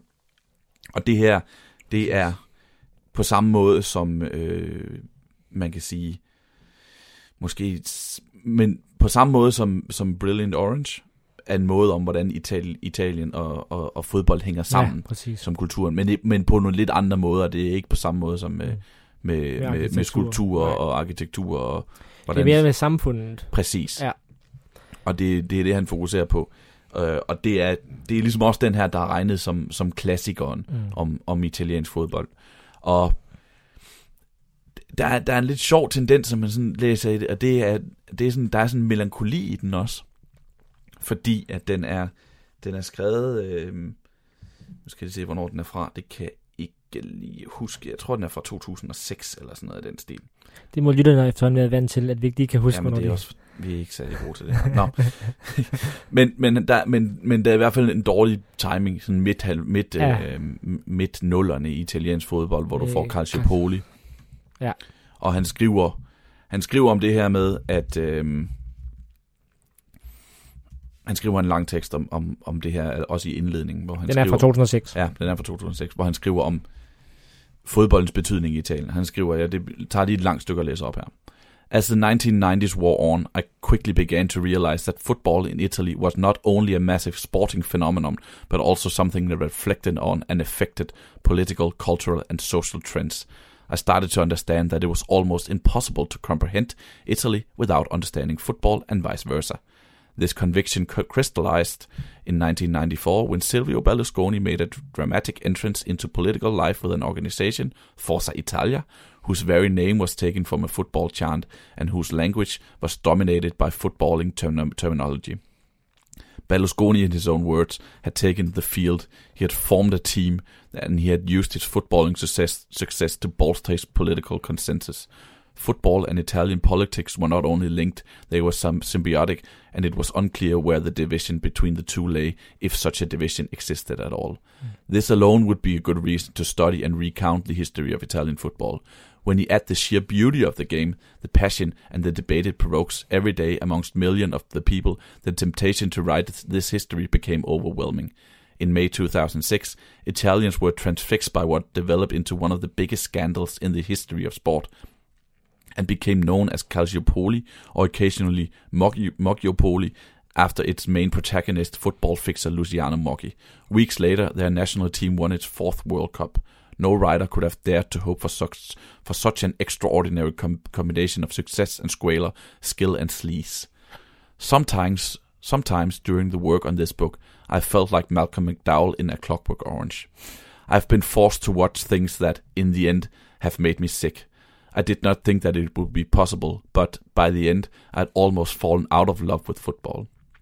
After innumerable chat shows, post match interviews, cliches, violence, racism, hysterical protests, dives and fake injuries, biased referees, and corrupt presidents, I'd almost had enough.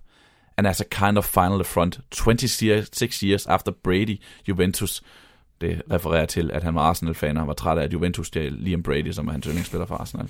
Juventus signed Patrick Vieira, another Arsenal hero. But all this too was never quite sufficient to stop me watching altogether. I kept going back, and occasionally the whole thing felt worthwhile. When Roberto Baggio scored his 200th goal, for example, or Adriano crashed in a left foot shot, or Lilian Thuram, for the thousandth time in his career, trapped the ball, looked up, and passed it elegantly to a midfielder. These moments and many others once made football the beautiful game. It cannot be described as beautiful any longer, especially in Italy, but not all is lost. Uh, ja. Det er lidt vildt, ikke? Ja, det, det, det, den skriver Odin Hess ikke om fodbold i, i Tyskland. Altså med den der sådan opgivenhed, som der også ja. er i det her. Som er nok er blevet endnu mere aktuel her øh, 10-15 år efter den er, er blevet ja, fodbolden, fodbolden i Europa er ikke blevet kønnere siden der, men, men, men, men det, den kommer godt omkring den her bog. Han skriver om dommerens rolle, han skriver om de toneangivende byer, om fodbolden i Juventus og Milano og Rom, og mediernes rolle, om landsholdet, og, så han kommer sådan godt omkring. Og det er jo sjovt, det, det der med, som den også kredser om, at altså der er, der er jo nogen, der mener, at, at der er ikke noget sted i verden, hvor, hvor fodbolden på samme måde afspejler samfundet, eller er fedtet ind i samfundet, som du, mm. som, er noget, som du også øh, fremhæver det, han skriver der med, at øh, altså det, det, det, er en symbiose, altså det, og det, der, kan, der kan man sige, at, at man i andre steder, der, der, der bruger man noget samfundsmæssigt til at, at fortælle noget om, om fodbolden, eller omvendt. Mm. Her der hænger det sammen, Mm. virker det til. Øhm, Ja, det bedste eksempel er jo det, jeg lige læste Ja. op, det her med, at altså, Berlusconi går ind i politik ved at kalde sit, sit, og kalder sit parti for Forza ja, Italia. så, og så vidt jeg mindes, så er Mussolini jo også en af dem, der er med til at starte Serie A i Mm. sin tid. Øh, så, så det, det, det, er ikke sådan lige de bedste fyre, der er involveret i det der. Men, øh, men hvad hedder det, en, en god bog, der også fik gode anmeldelser, da den, øh, da den udkom, og, og så skal man jo ikke underkende, nu har, vi jo, nu har vi jo et dansk publikum, der er jo rigtig mange danskere, der er fascineret af italiensk fodbold, blandt andet på grund af, af TV2's dækning der i starten af 90'erne, Mm. så, så jeg tror, det vil være en, en god bog for mange af dem også, Ja. der, der har en kærlighed til, til italiensk fodbold. Mange kender den måske allerede i forvejen, ja. Hvis ikke vi gør, så er, det, så er der en anbefaling, der er sendt videre her.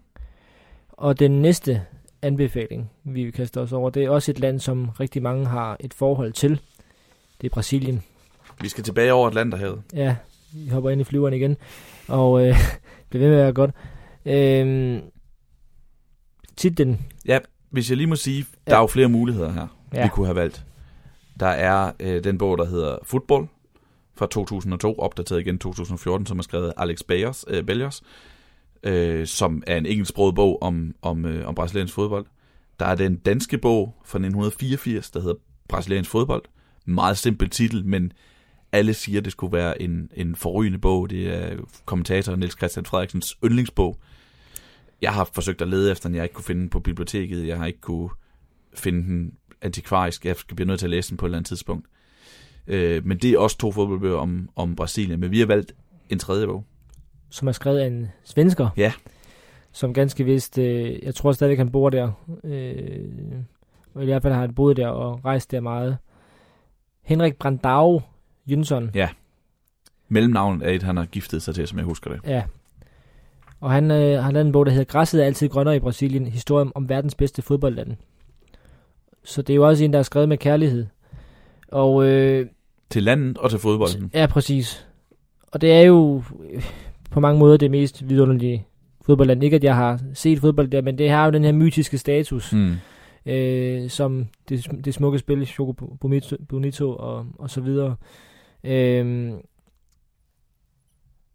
jeg har egentlig tænkt mig lige at, at læse et citat op fra øh, en anden fo- fodboldbog, nemlig øh, Fodbold i skygge og sol, Mm. hvor, som er skrevet ham her, den uruguay- uruguayanske, hedder det det? Uruguayske kan man også bare sige. Man kan sige både uruguayanske og uruguayske. forfatter og digter Eduardo Galeano, der har en passage om, øh, om brasiliansk fodbold. Og han skriver det her. Der findes nogle brasilianske landsbyer og flækker, som ikke har en kirke, men alle har en fodboldbane. Søndag er den dag i ugen, hvor hjertespecialisterne over hele landet har mest travlt. På en normal søndag kan hvem som helst dø af ophilselse, mens man øh, fejrer boldens messe. På en søndag uden fodbold kan enhver dø af kedsomhed. Og det indkapsler jo, han er jo meget sådan malerisk i sin øh, må- måde at skrive på, men... Galliano er en løgner, men derfor kan han godt fortælle sandheden alligevel. ja, det er rigtigt. Øh, og det er måske lidt unfair over for Henrik Brandau Jønsson at, at tage det citat, fordi han, jeg synes virkelig, den bog her indkapsler det, man forstår ved, ved brasiliansk fodbold. Øh, dels det, det smukke spil og de fantastiske fodboldspillere, det, det land har, har fostret, men også al den ballade, der, der er i et, i et på mange måder uorganiseret Mm. land. Øh, så, så ja, det, den er jo også... Øh, nu er det et stykke tid siden, jeg har læst den. Øh, men jeg mener jo, den på den er jo på en eller anden måde både bygget op... Øh, den starter godt nok med et, med et, øh, med et kapitel om Pelé og, og Neymar, men på en eller anden måde er den faktisk bygget kronologisk op. Men så er der nogle... Men samtidig tema, tematisk... Øh, Ja, men man, jeg vil op. sige, man kommer i hvert fald igennem fodboldhistorien, Ja, præcis. men, men, men man starter ikke ved starten og slutter ved slutningen. Nej, det, det er rigtigt. Øh, men jeg, jeg, er vild, jeg, jeg er vild med den måde, han har skrevet den på, og de temaer, der er med, med vi får, vi får øh, fokus på, på, på målmanden i, ved Maracanazo 1950, og det er en forfærdelig skæbne, han lider ved at blive gjort til Søndebuk for, Barbosa, ja. for at Brasilien ikke vinder VM på hjemmebane i 50, og der er selvfølgelig fokus på Pelé og Neymar og Romario og Garincha og alle de der persongalleri, men under alt det, så får man også virkelig et indblik i, i landet og, og selvfølgelig fodboldlandet. Der er også noget med mediernes rolle, der er ja. noget med de sådan uautonome, u, u, øh, autonome hedder det, sådan gadeturneringer, der bliver spillet øh, ude i junglen og sådan nogle ting. Altså, der, der, den, den kommer virkelig vidt omkring. Hvis jeg skal sige en lille ting, den taber på, den her, så er det, at den er, den er udgivet op til VM 2014. Den er skrevet før VM 2014. Så den refererer hele tiden til, til det, der skal komme. Det er nærmest en optag til, ja, til VM. Og den havde været endnu mere interessant ja. at læse efter VM 2014. Ovenpå Minarasso, hvor de ja. taber 1-7 til Brasilien. I, Fordi det øh, også siger meget om Brasilien. Det siger nemlig også rigtig meget om, om, om Brasilien. De taber den her kamp i Belo Horizonte, tror jeg det er. Det, det taber lidt på. For mig vinder den rigtig meget ved at være en reportage på. Ja. Det er jo det med, at han er derovre. Møder folk, han fortæller om mødet med de folk mm. og sådan noget. Ja. Øh, at, at, at det ikke bare er en vidende mand, der sidder og skriver ud fra sit skrivebord, men at han rent faktisk er ude i landet og opleve ting og referere til nogle, nogle ting, øh, som, han, som man ellers ikke har været. Og et eksempel er, at han skriver om fankulturen og den vilde fankultur. Og man vil nemt kunne skrive en bog om, hvor, nogle, hvor hårde de hårdeste hooligans er. Mm. Men han tager på en bustur med Corinthians fans og deres fanklub til, til en udekamp. Og så kommer man bare helt andet tættere på og får sådan, så er han førstehåndsviden, i stedet for at være læse om eller snakke med nogen, der kan fortælle, hvor hårde de her, de her gutter. Han skriver om at komme til deres stadion, hvor de skal spille kamp. Trafikken bliver tættere og tættere, og vejkanten er fuld af Corinthianos, der har parkeret deres biler i rabatten. Den sidste kilometer spacerer alle, undtagen Høne, op til stadion. Høne er de her øh, fans, han er med. Det er tydeligt, at hjemmeholdet kommer til at opleve det, som om de spiller på udebane. To tredjedel af de 26.000 tilskuere, der har fået billetter til aftens kamp, er klædt i Corinthians klubtrøjer. Midt i menneskemængden står en gambista, en sort børshej med blå peruk og klovnekostyme. Han forsøger at tjene penge på den udsolgte kamp. Buschaufføren får øje på ham, åbner døren og råber, Gambista til venstre. Tre høge springer ud af bussen, hiver fat i manden og holder ham fast, mens to af kammeraterne linser hans lommer for billetter. Der lyder endnu et kampråb i bussen. Lidt længere fremme står ind en anden mand og sælger billetter. Otte høger stiger ud og stiller sig til at ringe om ham. Han overgiver sig og udleverer frivilligt sine billetter til høne. Hvor mange har vi nu, spørger chefen. Vi mangler 20, siger føren med de ødelagte fortænder. Den rødkendte gymnasieelev, der ligner et mobbe, der lignede et mobbeoffer, op, mobbeoffer, da han steg på bussen i Sao Paulo, melder sig til at stå i spidsen for det næste overfald. Han stiller sig på nederste trappetrin ved bussens midterste dør og venter på signalet. Et halvt minut senere råber chaufføren bag rattet, Gambista til højre! Gymnasieeleven går ud og sparker manden ned, stjæler hans billetter og viser stolt bundet frem foran øh, vindue, busvinduet. Høne jubler. Nu mangler de kun 10 billetter for, at alle kan komme ind på stadion. Det, det, er, jo, det er jo chokerende. Ja. Og, det er helt vildt. Og det, giver, det har bare en helt anden effekt, når han er der og tager os med ind i bussen, ja. i stedet for at han siger, der er mange historier om overfald på billet her. Ja, der var engang det her og ja. sådan noget. Øh. Og det vinder han sindssygt meget ved, ligesom den vinder sindssygt meget ved, at han øh, besøger Romario, ja. som i dag er politiker og spiller, spiller fodbold med hans handicappede øh, øh, barn om i, om i Romarios have. Ja, det er helt suverænt. Jeg tror jeg faktisk, jeg læste op af det, for den er også på vores øh, top 20 der. Mm.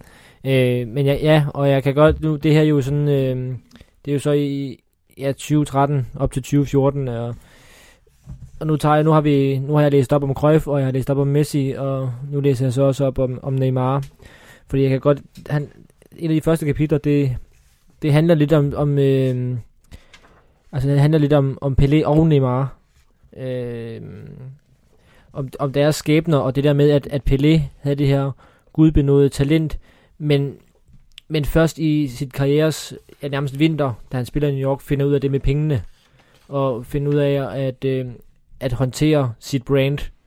Øh, hvor det så er det stik modsatte af med Neymar, at han fra dag 1 er et brand, og, øh, og, han, og Henrik Bandaro Jønsson, han, han besøger øh, Santos, øh, Santos klubpræsident, som ligesom stiller sig i spidsen for det her, fordi Santos også vil undgå, at de ikke får slået mønt på, på øh, Neymar, hvilket man jo ikke gjorde med Pelé. Så det er ham her, Luis Alvaro de Oliveira Ribeiro, som, øh, som ligesom øh, er med til at, at få den her Neymar-maskine op og køre. Og han, øh, Henrik øh, Brandau Jønsson møder ham, og han siger så det her i kapitel. Nu kommer der lige en længere passage, jeg læser op af her. Rosario, han siger, Hvorfor sælger Berlins symfoniorkester ikke sine musikere, eller Cirque du Soleil sine artister? Fordi det er dem, der sælger forestillingen. Uden dem intet show. Det er det samme med Santos. Uden spillere har vi ikke noget til at betale for. Santos har de seneste år arbejdet hårdt på flere niveauer for at fremme den udvikling. For at undgå den økonomiske nedsmeltning, som Pelé kom ud for i sin karriere, har den tidligere bankdirektør holdt kurser for Neymars familie. Han har fortalt om forskellene på langsigtede og kortsigtede investeringer, vist dem de risici, der findes, og rådgivet dem om, hvad der er sikrest at investere i. Tanken med det er at gøre Neymar til den første brasilianske superstjerne, der har orden i økonomien helt fra begyndelsen. Udover at Neymar har underskrevet en kontrakt med Nike, der gælder frem til 2022, har han 10 personlige sponsorer, herunder Volkswagen, Panasonic, Red Bull og Unilever. De udvalgte mærkevarer, øh, varemærker undskyld, gav ham sammen med spillerlønnen med indkomsten på næsten 10 millioner kroner i Santos. Det var helt på niveau med, hvad de bedste spillere i Europa tjener. Og så kommer der et citat mere her. Hvis Neymar vil leve et luksusliv i Europa, kan han bare flyve på første klasse til Paris, lade sig hente i limousinen på landingsbanen, køre til Ritz Hotel og få bragt åbne årgangschampagne op på værelset. Om aftenen kan han gå ud på de vildeste klubber og hygge sig med de lækreste kvinder i Europa. Men han behøver ikke at spille der og finde sig i racisme og det dårlige vejr for at få alt det. Altså det her var jo før, før Paris, ja. men det er sjovt, at uh, det citat så er med her. Og så fortæller han jo, at, uh, at der er en stab på 16 personer til at, at varetage Neymars fremtid og brand og og pressechefer, pressesekretærer, psykologer, talepædagoger, frisører, stylist, ernæringsekspert, engelsklærer, spansklærer. Det er bare sjovt at læse det nu, når vi så ser, hvad det er blevet til efterfølgende. Mm.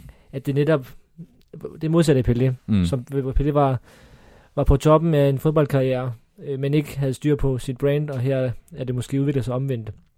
Så jeg synes, det er et rigtig fint kapitel, det der også. Mm. Og sådan er det egentlig øh, med mange af tingene, at man får nogle, nogle rigtig gode fortællinger. Der er også den her vidunderlige Garincha-historie, og den, den søn, han har i, i Sverige, ja. øh, som er sådan helt suverænt fortalt. Den svenske, han, han styrer en pølsevogn en i Sverige. Ja, lige præcis.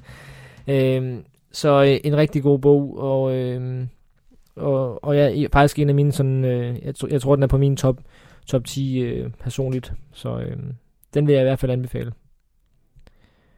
Og nu øh, bliver det lidt... Øh, kontroversielt.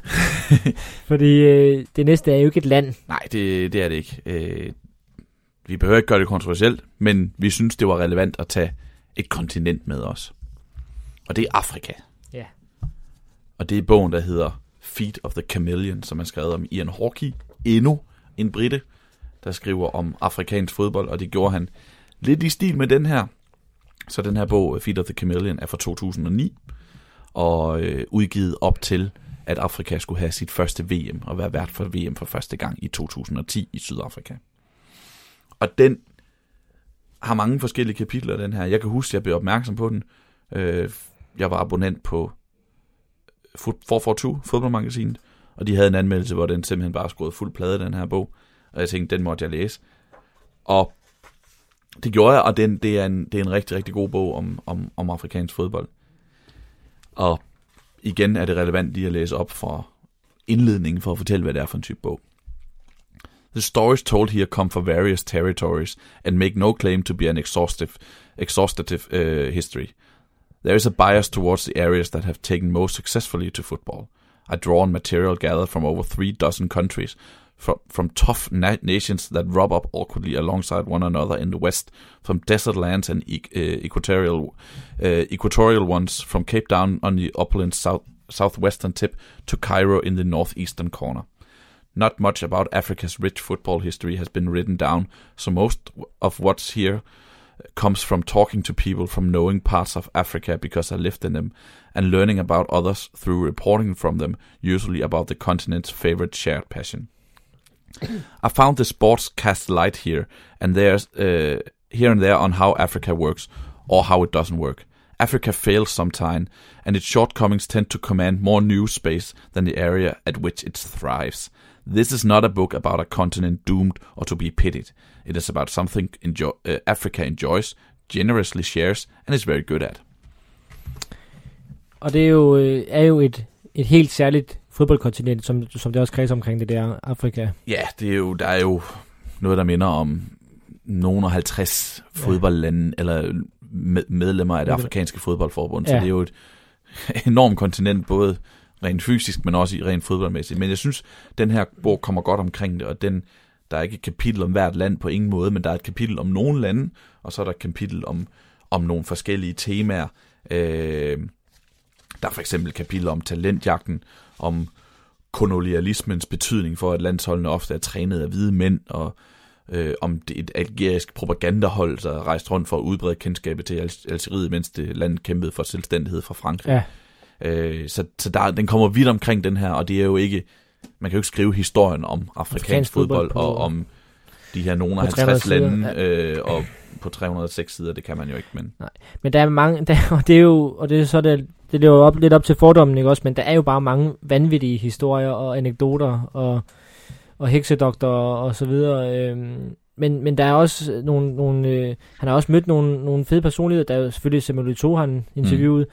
så har han talt med ham her, Kalusha Balia, eller hvad det udtales, som jeg var den eneste fodboldspiller, der, der ikke var med på det fly, som øh, med Zambias øh, fodboldlandshold, som mm. styrte ned i, i 94, og for opbruddet den historie der, øh, der er historien om, øh, om ham her, Labi Ben Barek, der i 1938 tog fra Marokko til, til Frankrig og skrev kontrakt med Marseille, og siden kom på det franske landshold, og så ligesom blev den første fodboldspiller, der fik, altså fra Afrika, der, der fik succes uden for Afrika. Øh, og, og det er noget med, at Pelé, han, øh, han øh, sagde, har sagt på et tidspunkt, at øh, if I'm the king of soccer, then øh, Labi Ben Barek is the god of it. Så han har åbenbart været ret god. og det er igen øh, Pelé og sådan noget, men, men øh, der er bare nogle fine øh, personhistorier også i den Ja, virkelig. Bog. Og så hvis vi lige skal forklare titlen, så er der et kapitel, der handler om det her med, eller en del af et kapitel, der handler om det her med, at øh, de afrikanske landshold altid opkaldt efter dyr. Ja. Og det slutter sådan her, det, kapitel, det afsnit, det kapitel. The chameleon has a habit of cropping up in surprising places too. Nature's cleverest reptile found its way to the 2006 World Cup in the Black Stars talented midfield when Ghana's poet laureate Atukwe Okai composed a long epic in praise of the squad. Of their best footballer, he exhorted, Mikaelisien, swing your chameleonic foot. The image is provocative, appreciators of Etienne's dy- uh, dynamic football for the English club Chelsea tend to emphasize his stamina, his muscular power and his drive. Og det er jo en tendens, vi ligesom ser, når vi skriver om afrikansk fodbold, så skriver vi om deres fysik ja, og kraft, deres kraft. Kraftfulde fysik, ja. Præcis. Here, he was being admired for something quite distinct, less monochrome, but an equally important aspect of a very fine player's game, his stealth, his precise footwork, his versatility, and perhaps something of the bulbous-eyed chameleon's amazing peripheral uh, vision. Sama Masondo would forgive the breach of copyright. Ja. Og øh, selvom den er 10 år gammel, så er den stadigvæk øh, ved at læse. Mm. Og dermed har vi jo ikke været hele jorden rundt. Øh, vi, vi har faktisk øh, et par kontinenter, vi har ignoreret i den, Fuldstændig. Men i den sammenhæng her. Det vi ligesom har, som jeg lige ser det, vi har Afrika, som er et kontinent, selv sagt. Så har vi seks fodboldlande. Vi har Holland, som i kraft af sin betydning og den, mange, den store innovation har haft stor betydning. Og så har vi fem verdensmester. Italien, Spanien, Tyskland, Brasilien, Argentina. Så hvis man skal pege på, hvad vi mangler, så er der tre verdensmester, vi ikke har med. Frankrig, som jeg engang har undersøgt, fordi jeg skulle skrive jeg skulle skrive om, når det franske landshold nu er så godt, som det har været, og når du franskmændene opfandt Europakoppen og Ballon d'Or og adskilt EM i fodbold, hvorfor er FIFA, UEFA, hvorfor er den franske liga så egentlig så sløj sammenlignet? Hvorfor er Frankrig ikke Europas største liga på niveau med, øh, med den spanske, den italienske, den engelske og den tyske? kæmpe stort land, og mm, geografisk. Præcis. Også. Ja. Og det forsøgte jeg at finde en en bog om fransk fodbold, og den fandtes ikke rigtigt. Mm. Hvilket måske siger noget, gav mig svaret på mit spørgsmål. Ja. At fodboldkulturen i Frankrig er ikke helt lige så stærk. Hvis der findes en bog på niveau med dem her om fransk fodbold, så kender jeg den ikke. Så tager vi gerne imod anbefalinger. Nej, det er den fordom, man lidt har, også når du siger det der med, hvor, hvor man virkelig forbinder Tyskland som en fodboldgal nation, mm. England som en fodboldgal nation, Spanien lever under for fodbold. Øh, der, der, det er som om, at der er så meget andet i livet for franskmænd. Fuldstændig. Altså, kun, kun, kunst og rødvin også. Eiffeltårn og cykelløb Ja, og ja. film og Ja. musik og... Ja, hvor du skrev det der med, med tyskerne, der siger, at der er kun én sport, Mm. der virkelig duer noget. Så har Frankrig altså et cykelløb, der er nok overtrum for fodbolden. Det er, det, det er ikke sikkert, at selvfølgelig er det økonomisk den største, men det er ikke sikkert, at man vil pege på fodbolden som Mm. den mest populære sport i Frankrig. I hvert fald finde mange franskmænd, som ikke har fodbold som mest populære Ja. sport. Så den mangler jeg lidt, den bog, bogen om Frankrig. Vi er gerne imod, som sagt, hvis Best- der er nogen, bestemt. der kender. Uruguay, anden verdensmester, verdensmester. dobbelt, verdensmester, Ja. kender jeg heller ikke bogen om, hvis den findes derude. Det kunne egentlig være en fed bog, fordi det, Det er et fedt, det er et fodbold, fedt fodboldland. Jonathan, hvis du lytter med her, så er det den bog, vi gerne vil læse om næste gang. Ja. Devils with Dirty Faces. Og så måske den mest interessante. England. England. Som Der er i hvert fald mange engelske fodboldbøger, mm, må vi sige. Øh, rigtig mange, rigtig, rigtig mange om det engelske landshold. mm, Øhm, jeg, men jeg har svært lige at pege på Bo Win, der fagner det hele. ja, min teori er, at fodbolden simpelthen er for stor i England. At der er, det er simpelthen der, det startede, og hvis du både skal fagne øh, det engelske landsholds kaos, og du skal fagne, at fodbolden blev opfundet der i 1860'erne eller noget, det tror jeg, det er der reglerne er skrevet ned, og fagne Premier League succes i dag. Det, det er næsten for voldsomt at skrive om. Ikke? Plus alle de spillere, øh, det store spillergalleri og Mm. personligheder. Ja, Så det bliver ofte en lille smule smallere. Det bliver ofte øh, klub, klubkulturen i landet og udviklingen der, eller det bliver en gennemgang af spillerne, eller det bliver en gennemgang af, hvorfor de kun hvorfor det nu er 60 years of hurts og, Mm. og så videre. Øh, ah, 50 years of hurts er det så stadigvæk, ikke? mm. 53 years of hurt, hvis vi skal være præcise. Øh, og samtidig så, det er jo britter, der har skrevet alle dem her, ja. vi har siddet og snakket om, altså hovedparten af dem. De har travlt med at fortælle verdenshistorien også. Ja, ja, ja. Så det skulle være en spanier eller en tysker, Ja. der tog over og, og tog, tog livtag omkring En den her engelske fodbold. Ja.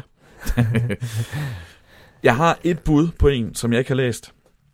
Og det er en af vores venner fra bunken, vi lige har været igennem. Ja. David Winner, ja. som har skrevet Those Feet, A Sensual History of English Football. Som ud fra hvad jeg har læst om bogen, forsøger at fagne det hele. Forsøger Mm. at skrive Mm. bogen om Ja. engelsk fodbold. Ja, for det bliver tit øh, et zoom ind på, på øh, fanscenen, eller jamen, fascinationen af at gå til fodbold. Det er der også nogle danskere, der Morten Brun kommer med en snart, og, Mm. og sådan noget.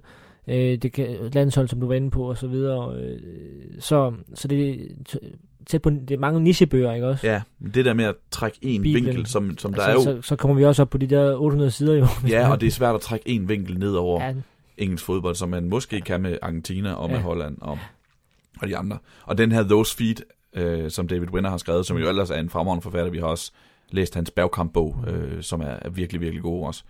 præcis. Jeg har læst på anmeldelser af den, og de er ikke særlig gode. Nå, okay.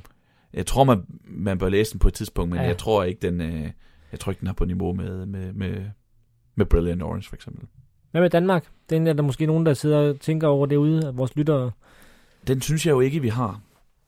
Den synes jeg jo ikke, vi har. Mm. Og jeg tror, igen tror jeg, vi, nu havde vi Joachim Jacobsen inde i sidste uge. Øh, ikke sidste uge, sidste måned. Det er vores seneste episode. Og Hans Tynd Luft er jo en af de bøger, der kommer tættest på at være bogen om dansk fodboldkultur. Mm. Men den er det jo dog ikke. Fordi det er den er dog, primært en bog om den er dog hold der. om, om en måned eller tre uger Ja. i, i Mexico i 1986. så, er der, så er der referencer helt tilbage til Præcis. 1900-tallet start og sådan noget. Men Det er der helt sikkert. Men, men, men det er ikke ting som en bog, der skal være bogen om dansk fodbold. nej, Og den mangler vi jo lidt. og så er der, som vi udtalte, som vi lavede et helt program om, om de bøger, der kan fortælle dansk fodboldhistorie. Der skulle vi bruge 10 bøger til. Mm. Øh, der er så også nogle, nogle opsamlende værker med, med dansk fod, klubfodbold, er det jo så. Så er det kun klubfodbold, de har fokuseret på. Så er der Knud Lundbergs øh, dansk fodbold, fire bind og sådan noget. Øh, den slutter jo så i, i, i starten af 90'erne. Mm. Så, så nej, øh, jeg kan heller ikke lige pege på, på det store samlende værk. Der er rigtig mange om landsholdet, øh, men, men der er klubfodbolden jo så ikke med. Og jeg tror, det vil være svært for en dansker at skrive. Ja. Jeg, tror, vi, jeg tror, vi vil have godt af, at der var en britte, der flyttede herover. Og Så Jonathan, hvis du... Altså en britte, der tog herover, eller det kan også være et andet land, eller hvad ved jeg, lige boet, har 10 år, bare ligesom kigger snust lidt, ikke? Og så satte sig ned og skrive, det her, det betyder fodbolden Ja. for danskerne, det her betyder Danmark for fodbolden. Så øh, det vil vi gerne læse, ja. men den er ikke skrevet endnu. Og så vil jeg jo så sige, øh, hvis vi lige skal runde et par andre, det er jo de vigtige lande, vi lige væl- vælger her, fordi de er verdensmestre, og, og selvfølgelig England og sådan noget. Altså, jeg har aldrig læst øh, en bog om, øh, om asiatisk fodbold. Det, det kunne måske være meget sjovt at prøve. Mm. Øh, så den, altså igen, hvis der er nogen, der har noget derude, og det er jo også en, et, en region, der er, øh, hvor der sker noget, må vi sige. Øh, så det kunne der jo nok også ligge en interessant bog i. Helt sikkert. Og dermed øh, tager vi jo som altid imod øh, tips og så videre på, på de, inden for det tema, vi har talt om, også inden for alt muligt andet. Men inden vi lukker helt ned, så har vi jo det, vi engang kaldte lektielæsning. Vi talte om det, Ja. inden vi øh, gik på, Sebastian, at det skal det måske ikke hedde mere. På trods af, at jeg jo rent faktisk har lavet lektier i dag, så er vi enige om, at vi dø, omdøber den her, det her segment. Vi beholder det, men. Ja. vi døber det om til to-do-listen. Ja, fordi det der lektielæsning, det har jo et, et skær af, af krav til, at så skal vi have læst den til næste gang. Og det har jeg jo før været inde på i den podcast der, at øh, jeg har nogle børn, der tager noget tid, og oh, så får jeg ikke lige læst den, jeg siger, jeg vil læse i næste gang. Øh, så nu er det, altså det skal bruges som, øh, som en, så vi fremhæver bøger, som vi godt kunne tænke os at læse på et tidspunkt. Ja, Eller- bøger som, bøger, som vi har købt, bøger, som er udkommet, ja, bøger, som vi har på, fået. faldet over, ja. Ja. Nye udgivelser, gamle udgivelser, vi tilfældigvis har støvet op. præcis. Øh, hvis jeg skal starte, Det gør du bare. så øh, er det her jo ikke en, en ny bog faktisk. Den er fra 2018. Men den er blevet lidt aktuel, fordi øh, Peter Crouch, han øh, indstillede jo sin karriere her, den her sommer her. Og der kan jeg huske, at Thomas Pønt på Tipsbladet, han skrev øh, en fin lille historie om det. Mm. Om, øh, om Peter Crouch, øh, som jo øh, dels har haft en ret flot karriere, øh, sådan lidt i det skjulte, fordi det er blevet overtrumfet af hans væsen Mm. og hans øh, livsstil øh, og hans øh, personlighed. Og hans højde. Det vil jeg Ja, godt sige det som Det det kan, lad er. os bare sige det er sådan. hans krop. udseende, ja. Men han er jo en meget vittig person, og han virker jo også til at være ret nede på jorden i den her fodboldverden her. Øh, I taler også om ham i jeres øh, podcast, den handler med redaktionen. Men han har jo lavet en bog, der hedder How to be a footballer. og øh, han har faktisk lavet flere bøger, men det er den seneste, den her, og den udkom sidste år. Og den fik faktisk ret gode anmeldelser. Den fik nogle øh, priser, den blev Sportsbook of the, of the Year i Sunday Times, og nomineret til, til uh, Sportsbook of the Year i, i The Telegraph. Øh, og når man sådan følger Peter Crouch på de sociale medier og læser interviews med ham, så, så er det bare en, jeg gerne vil høre lidt mere fra. Mm. Fordi jeg tror, at, at han, han giver et, et, et sjovt og, og ærligt indblik i livet som fodboldspiller. Så den, øh, den tror jeg, jeg skal ind og finde på Amazon. Det lyder godt. Jeg har til gengæld en spritny bog, som udkom den 8. august. Og det er Matt Walkers bog Europe United. Matt Walker, han er englænder. Han er Fulham-fan. Han er analytiker i det engelske justitsministerium, eller britiske justitsministerium. Hold da op. Han er glad for rejse, han er glad for fodbold. Og så skriver han i indledningen i den her bog om, at han havde følt, at han havde brug for at sætte, sætte sine rejser i system. Og gøre et eller andet. Han havde lyst til at gøre et eller andet. Så han fik ideen om at rive et år ud af kalenderen, tage overlov fra sit arbejde. Og så ville han i løbet af en sæson, 2017-18 sæsonen, se fodbold i samtlige 55 medlemslande i UEFA. Og se en kamp i den højeste liga i, i alle UEFA's 55 øh, medlemslande. Det er lige noget for dig. Det er lige noget for mig. Ground, der- groundhopper. Men, Præcis, en rigtig groundhopper, og det er jo lige noget for mig. Jeg har så haft som mål at komme til alle, alle ligaer, eller alle, alle øh, stadioner i, i Superligaen og første division og anden division og sådan noget. Og nu, bøv, nu barsler jeg lidt med tanken om, hvor langt ned vi skal DS og sådan noget. Øh, det her er jo Sverige. noget andet. Ja, Sverige også. Det er rigtigt. Alt svenskerne. øh, det her det er lidt noget andet at sige, nu hiver jeg et år ud af kalenderen ja, det er og, vildt. øh, og, og, og tage ud til 55 lande i Europa. Det er indiskutabelt en fed idé. Det er ikke sikkert, der kommer en god bog ud af det. Fordi at det bliver ikke nødvendigvis en fed bog, når en eller anden statistiknørd for et øh, engelsk ministeriet får ideen om at skrive en bog og tage nogle billeder til den. Det Mm. er ikke sikkert, at han kan skrive. Og der er en risiko for, at det bare bliver sådan en fristil. Om, så tog jeg til det land, og så gjorde vi det, og så gjorde vi det, og så gjorde vi det. Ja. Men jeg har bladret i den. Det virker til, at han, er godt, at han godt kan skrive. Øh, jeg var kun lige, jeg greb mig selv i at grine, da jeg lige havde, havde læst to Fedt. sider. Så han, han er sjov, Ja, fedt. øh, og han har et godt øje for observationer. Fordi det skal jo netop ikke bare være sådan og sådan og sådan. Øh, der skal være nogle, nogle, nogle ting, der peger retning af, hvor det er, han ser fodbold hen. Han kan jo ikke på en weekend i Ungarn skrive, sådan er Ungars fodbold, som, vil, som Jonathan Wilson ville have gjort, når han, øh, når han, øh, når han tager over og bor, og Præcis. øvrigt researcher i Paris og Moskva Ja, og, Nej. og Sydafrika. Men, men han kan ligesom, lige, man kan lige få et, par hint, et hint om, Mm. hvad, hvordan fodbolden er i det der land, og så kan man øh, få, få, få, lære hans oplevelser at kende. Og det ligger jo meget godt i tråd med månedens tema. Øh, Ja. Faktisk. Præcis, han tager bare 55 lande. Jeg vil lige læse en lille smule op, det plejer vi ikke at gøre i, øh, i, den her, øh, i den her, det her segment, men det er oplagt lige at tage kigge på det danske kapitel. Han var i Danmark i december 2017, Jeg skulle lige til at spørge, hvem hvad han har set i Danmark. og der har han set Helsingør slå Lyngby 2-1, og så har han set Brøndby slå AGF, eller nej, spille 2-2 med AGF, efter at have ført 2-0. Øh, det var jo... Han har gjort meget ud af at møde folk også, og sådan noget, okay. så han ikke bare møder op. Han var til, han var til julefrokost med nogle Brøndby-fans inden Ah, kampen. fedt. Og så skriver han her. Attack, attack, attack. Attack, attack, attack was a familiar refrain, interesting in, interesting in, uh, interestingly in English from the Brøndby fans. The first snow of my travels, a fortnight before Christmas, started falling during injury time. The crowd whistled in frustration as AGF had the better of the late, uh, late chances. A lone plastic glass was thrown at the irritating netting that masked our viewing of an entertaining 2-2 draw. There was a feeling of drunken deflation back at the clubhouse. I took off my coat and a large bacon crisp fell out. I presume it hadn't been there since Bern. I placed the crisp on the table in front of me, and an inebriated Brøndby fan op, uh, opposite picked it up and ate it. The Danish were good at recycling. I munched on crisp at lunch remnants and chatted to the dregs of the crowd before leaving. It was a bone. It was bone-chillingly cold as I waited at the bus stop. A drunk, uh, a drunk, drunk Brøndby fan approached me and asked me if I could look after an even drunker Brøndby fan. We took the bu- bus back to Glostrup station, and I left him circling the bus shelter. He may still be there. Det var med afslutningen på Matt Walkers øh, besøg, men det er altså kun noget af historien om et af 55 lande, han besøgt. Og det er, en, det er en fed måde at slutte på, fordi jeg vil jo sige, de her jorden rundt bøger og sådan noget, og sådan en som det, det er jo også nogle, jeg bruger som, øh, som journalist, og, og skal, man, skal man lave en artikel om brasiliansk fodbold, så er det oplagt lige at kigge, Mm. hvad der er skrevet, og, og der, det er jo det hele taget derfor, vi begge to har, en af grundene til, at vi begge to har mange fodboldbøger på hylden, at det er meget god at have, hvis man lige skal dykke ned i det her emne her. Det, det er næsten altid bedre at researche i en bog, end det er at researche i en avisartikel. Eller på nettet, Ja. den skyld.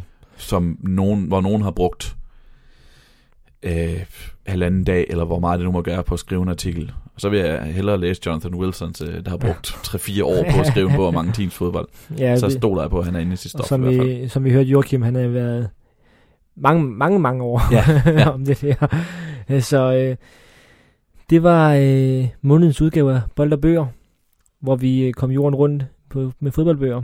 Og øh, vi er Det tog tilbage. ikke 80 dage. Det tog ikke 80 dage. Det tog øh, næsten to timer, men det, det plejer det at gøre. Vi er glade for, for jer, der har holdt ud hele vejen. Øh, så tak til jer, der har lyttet med. Husk, at øh, vi laver en podcast på Helsingør Bibliotek. Et arrangement derinde i hvert fald. Den 3. september kl. 18, hvor vi taler om fodboldenglen og nok også lidt andre ting. Øh, vi regner også med en yderligere podcast i september, for der er simpelthen så meget dejlig fodboldlitteratur at tale om, men øh, hold øje med vores øh, sociale medier osv., så, videre, så Og med Janus Vita skal nok komme dukke op på det. så skal vi nok øh, stå på trummen der. Vi glæder os til at være tilbage med en måneds tid. Vi er Martin Davidsen og Sebastian Stanbury. Tak fordi I lyttede med.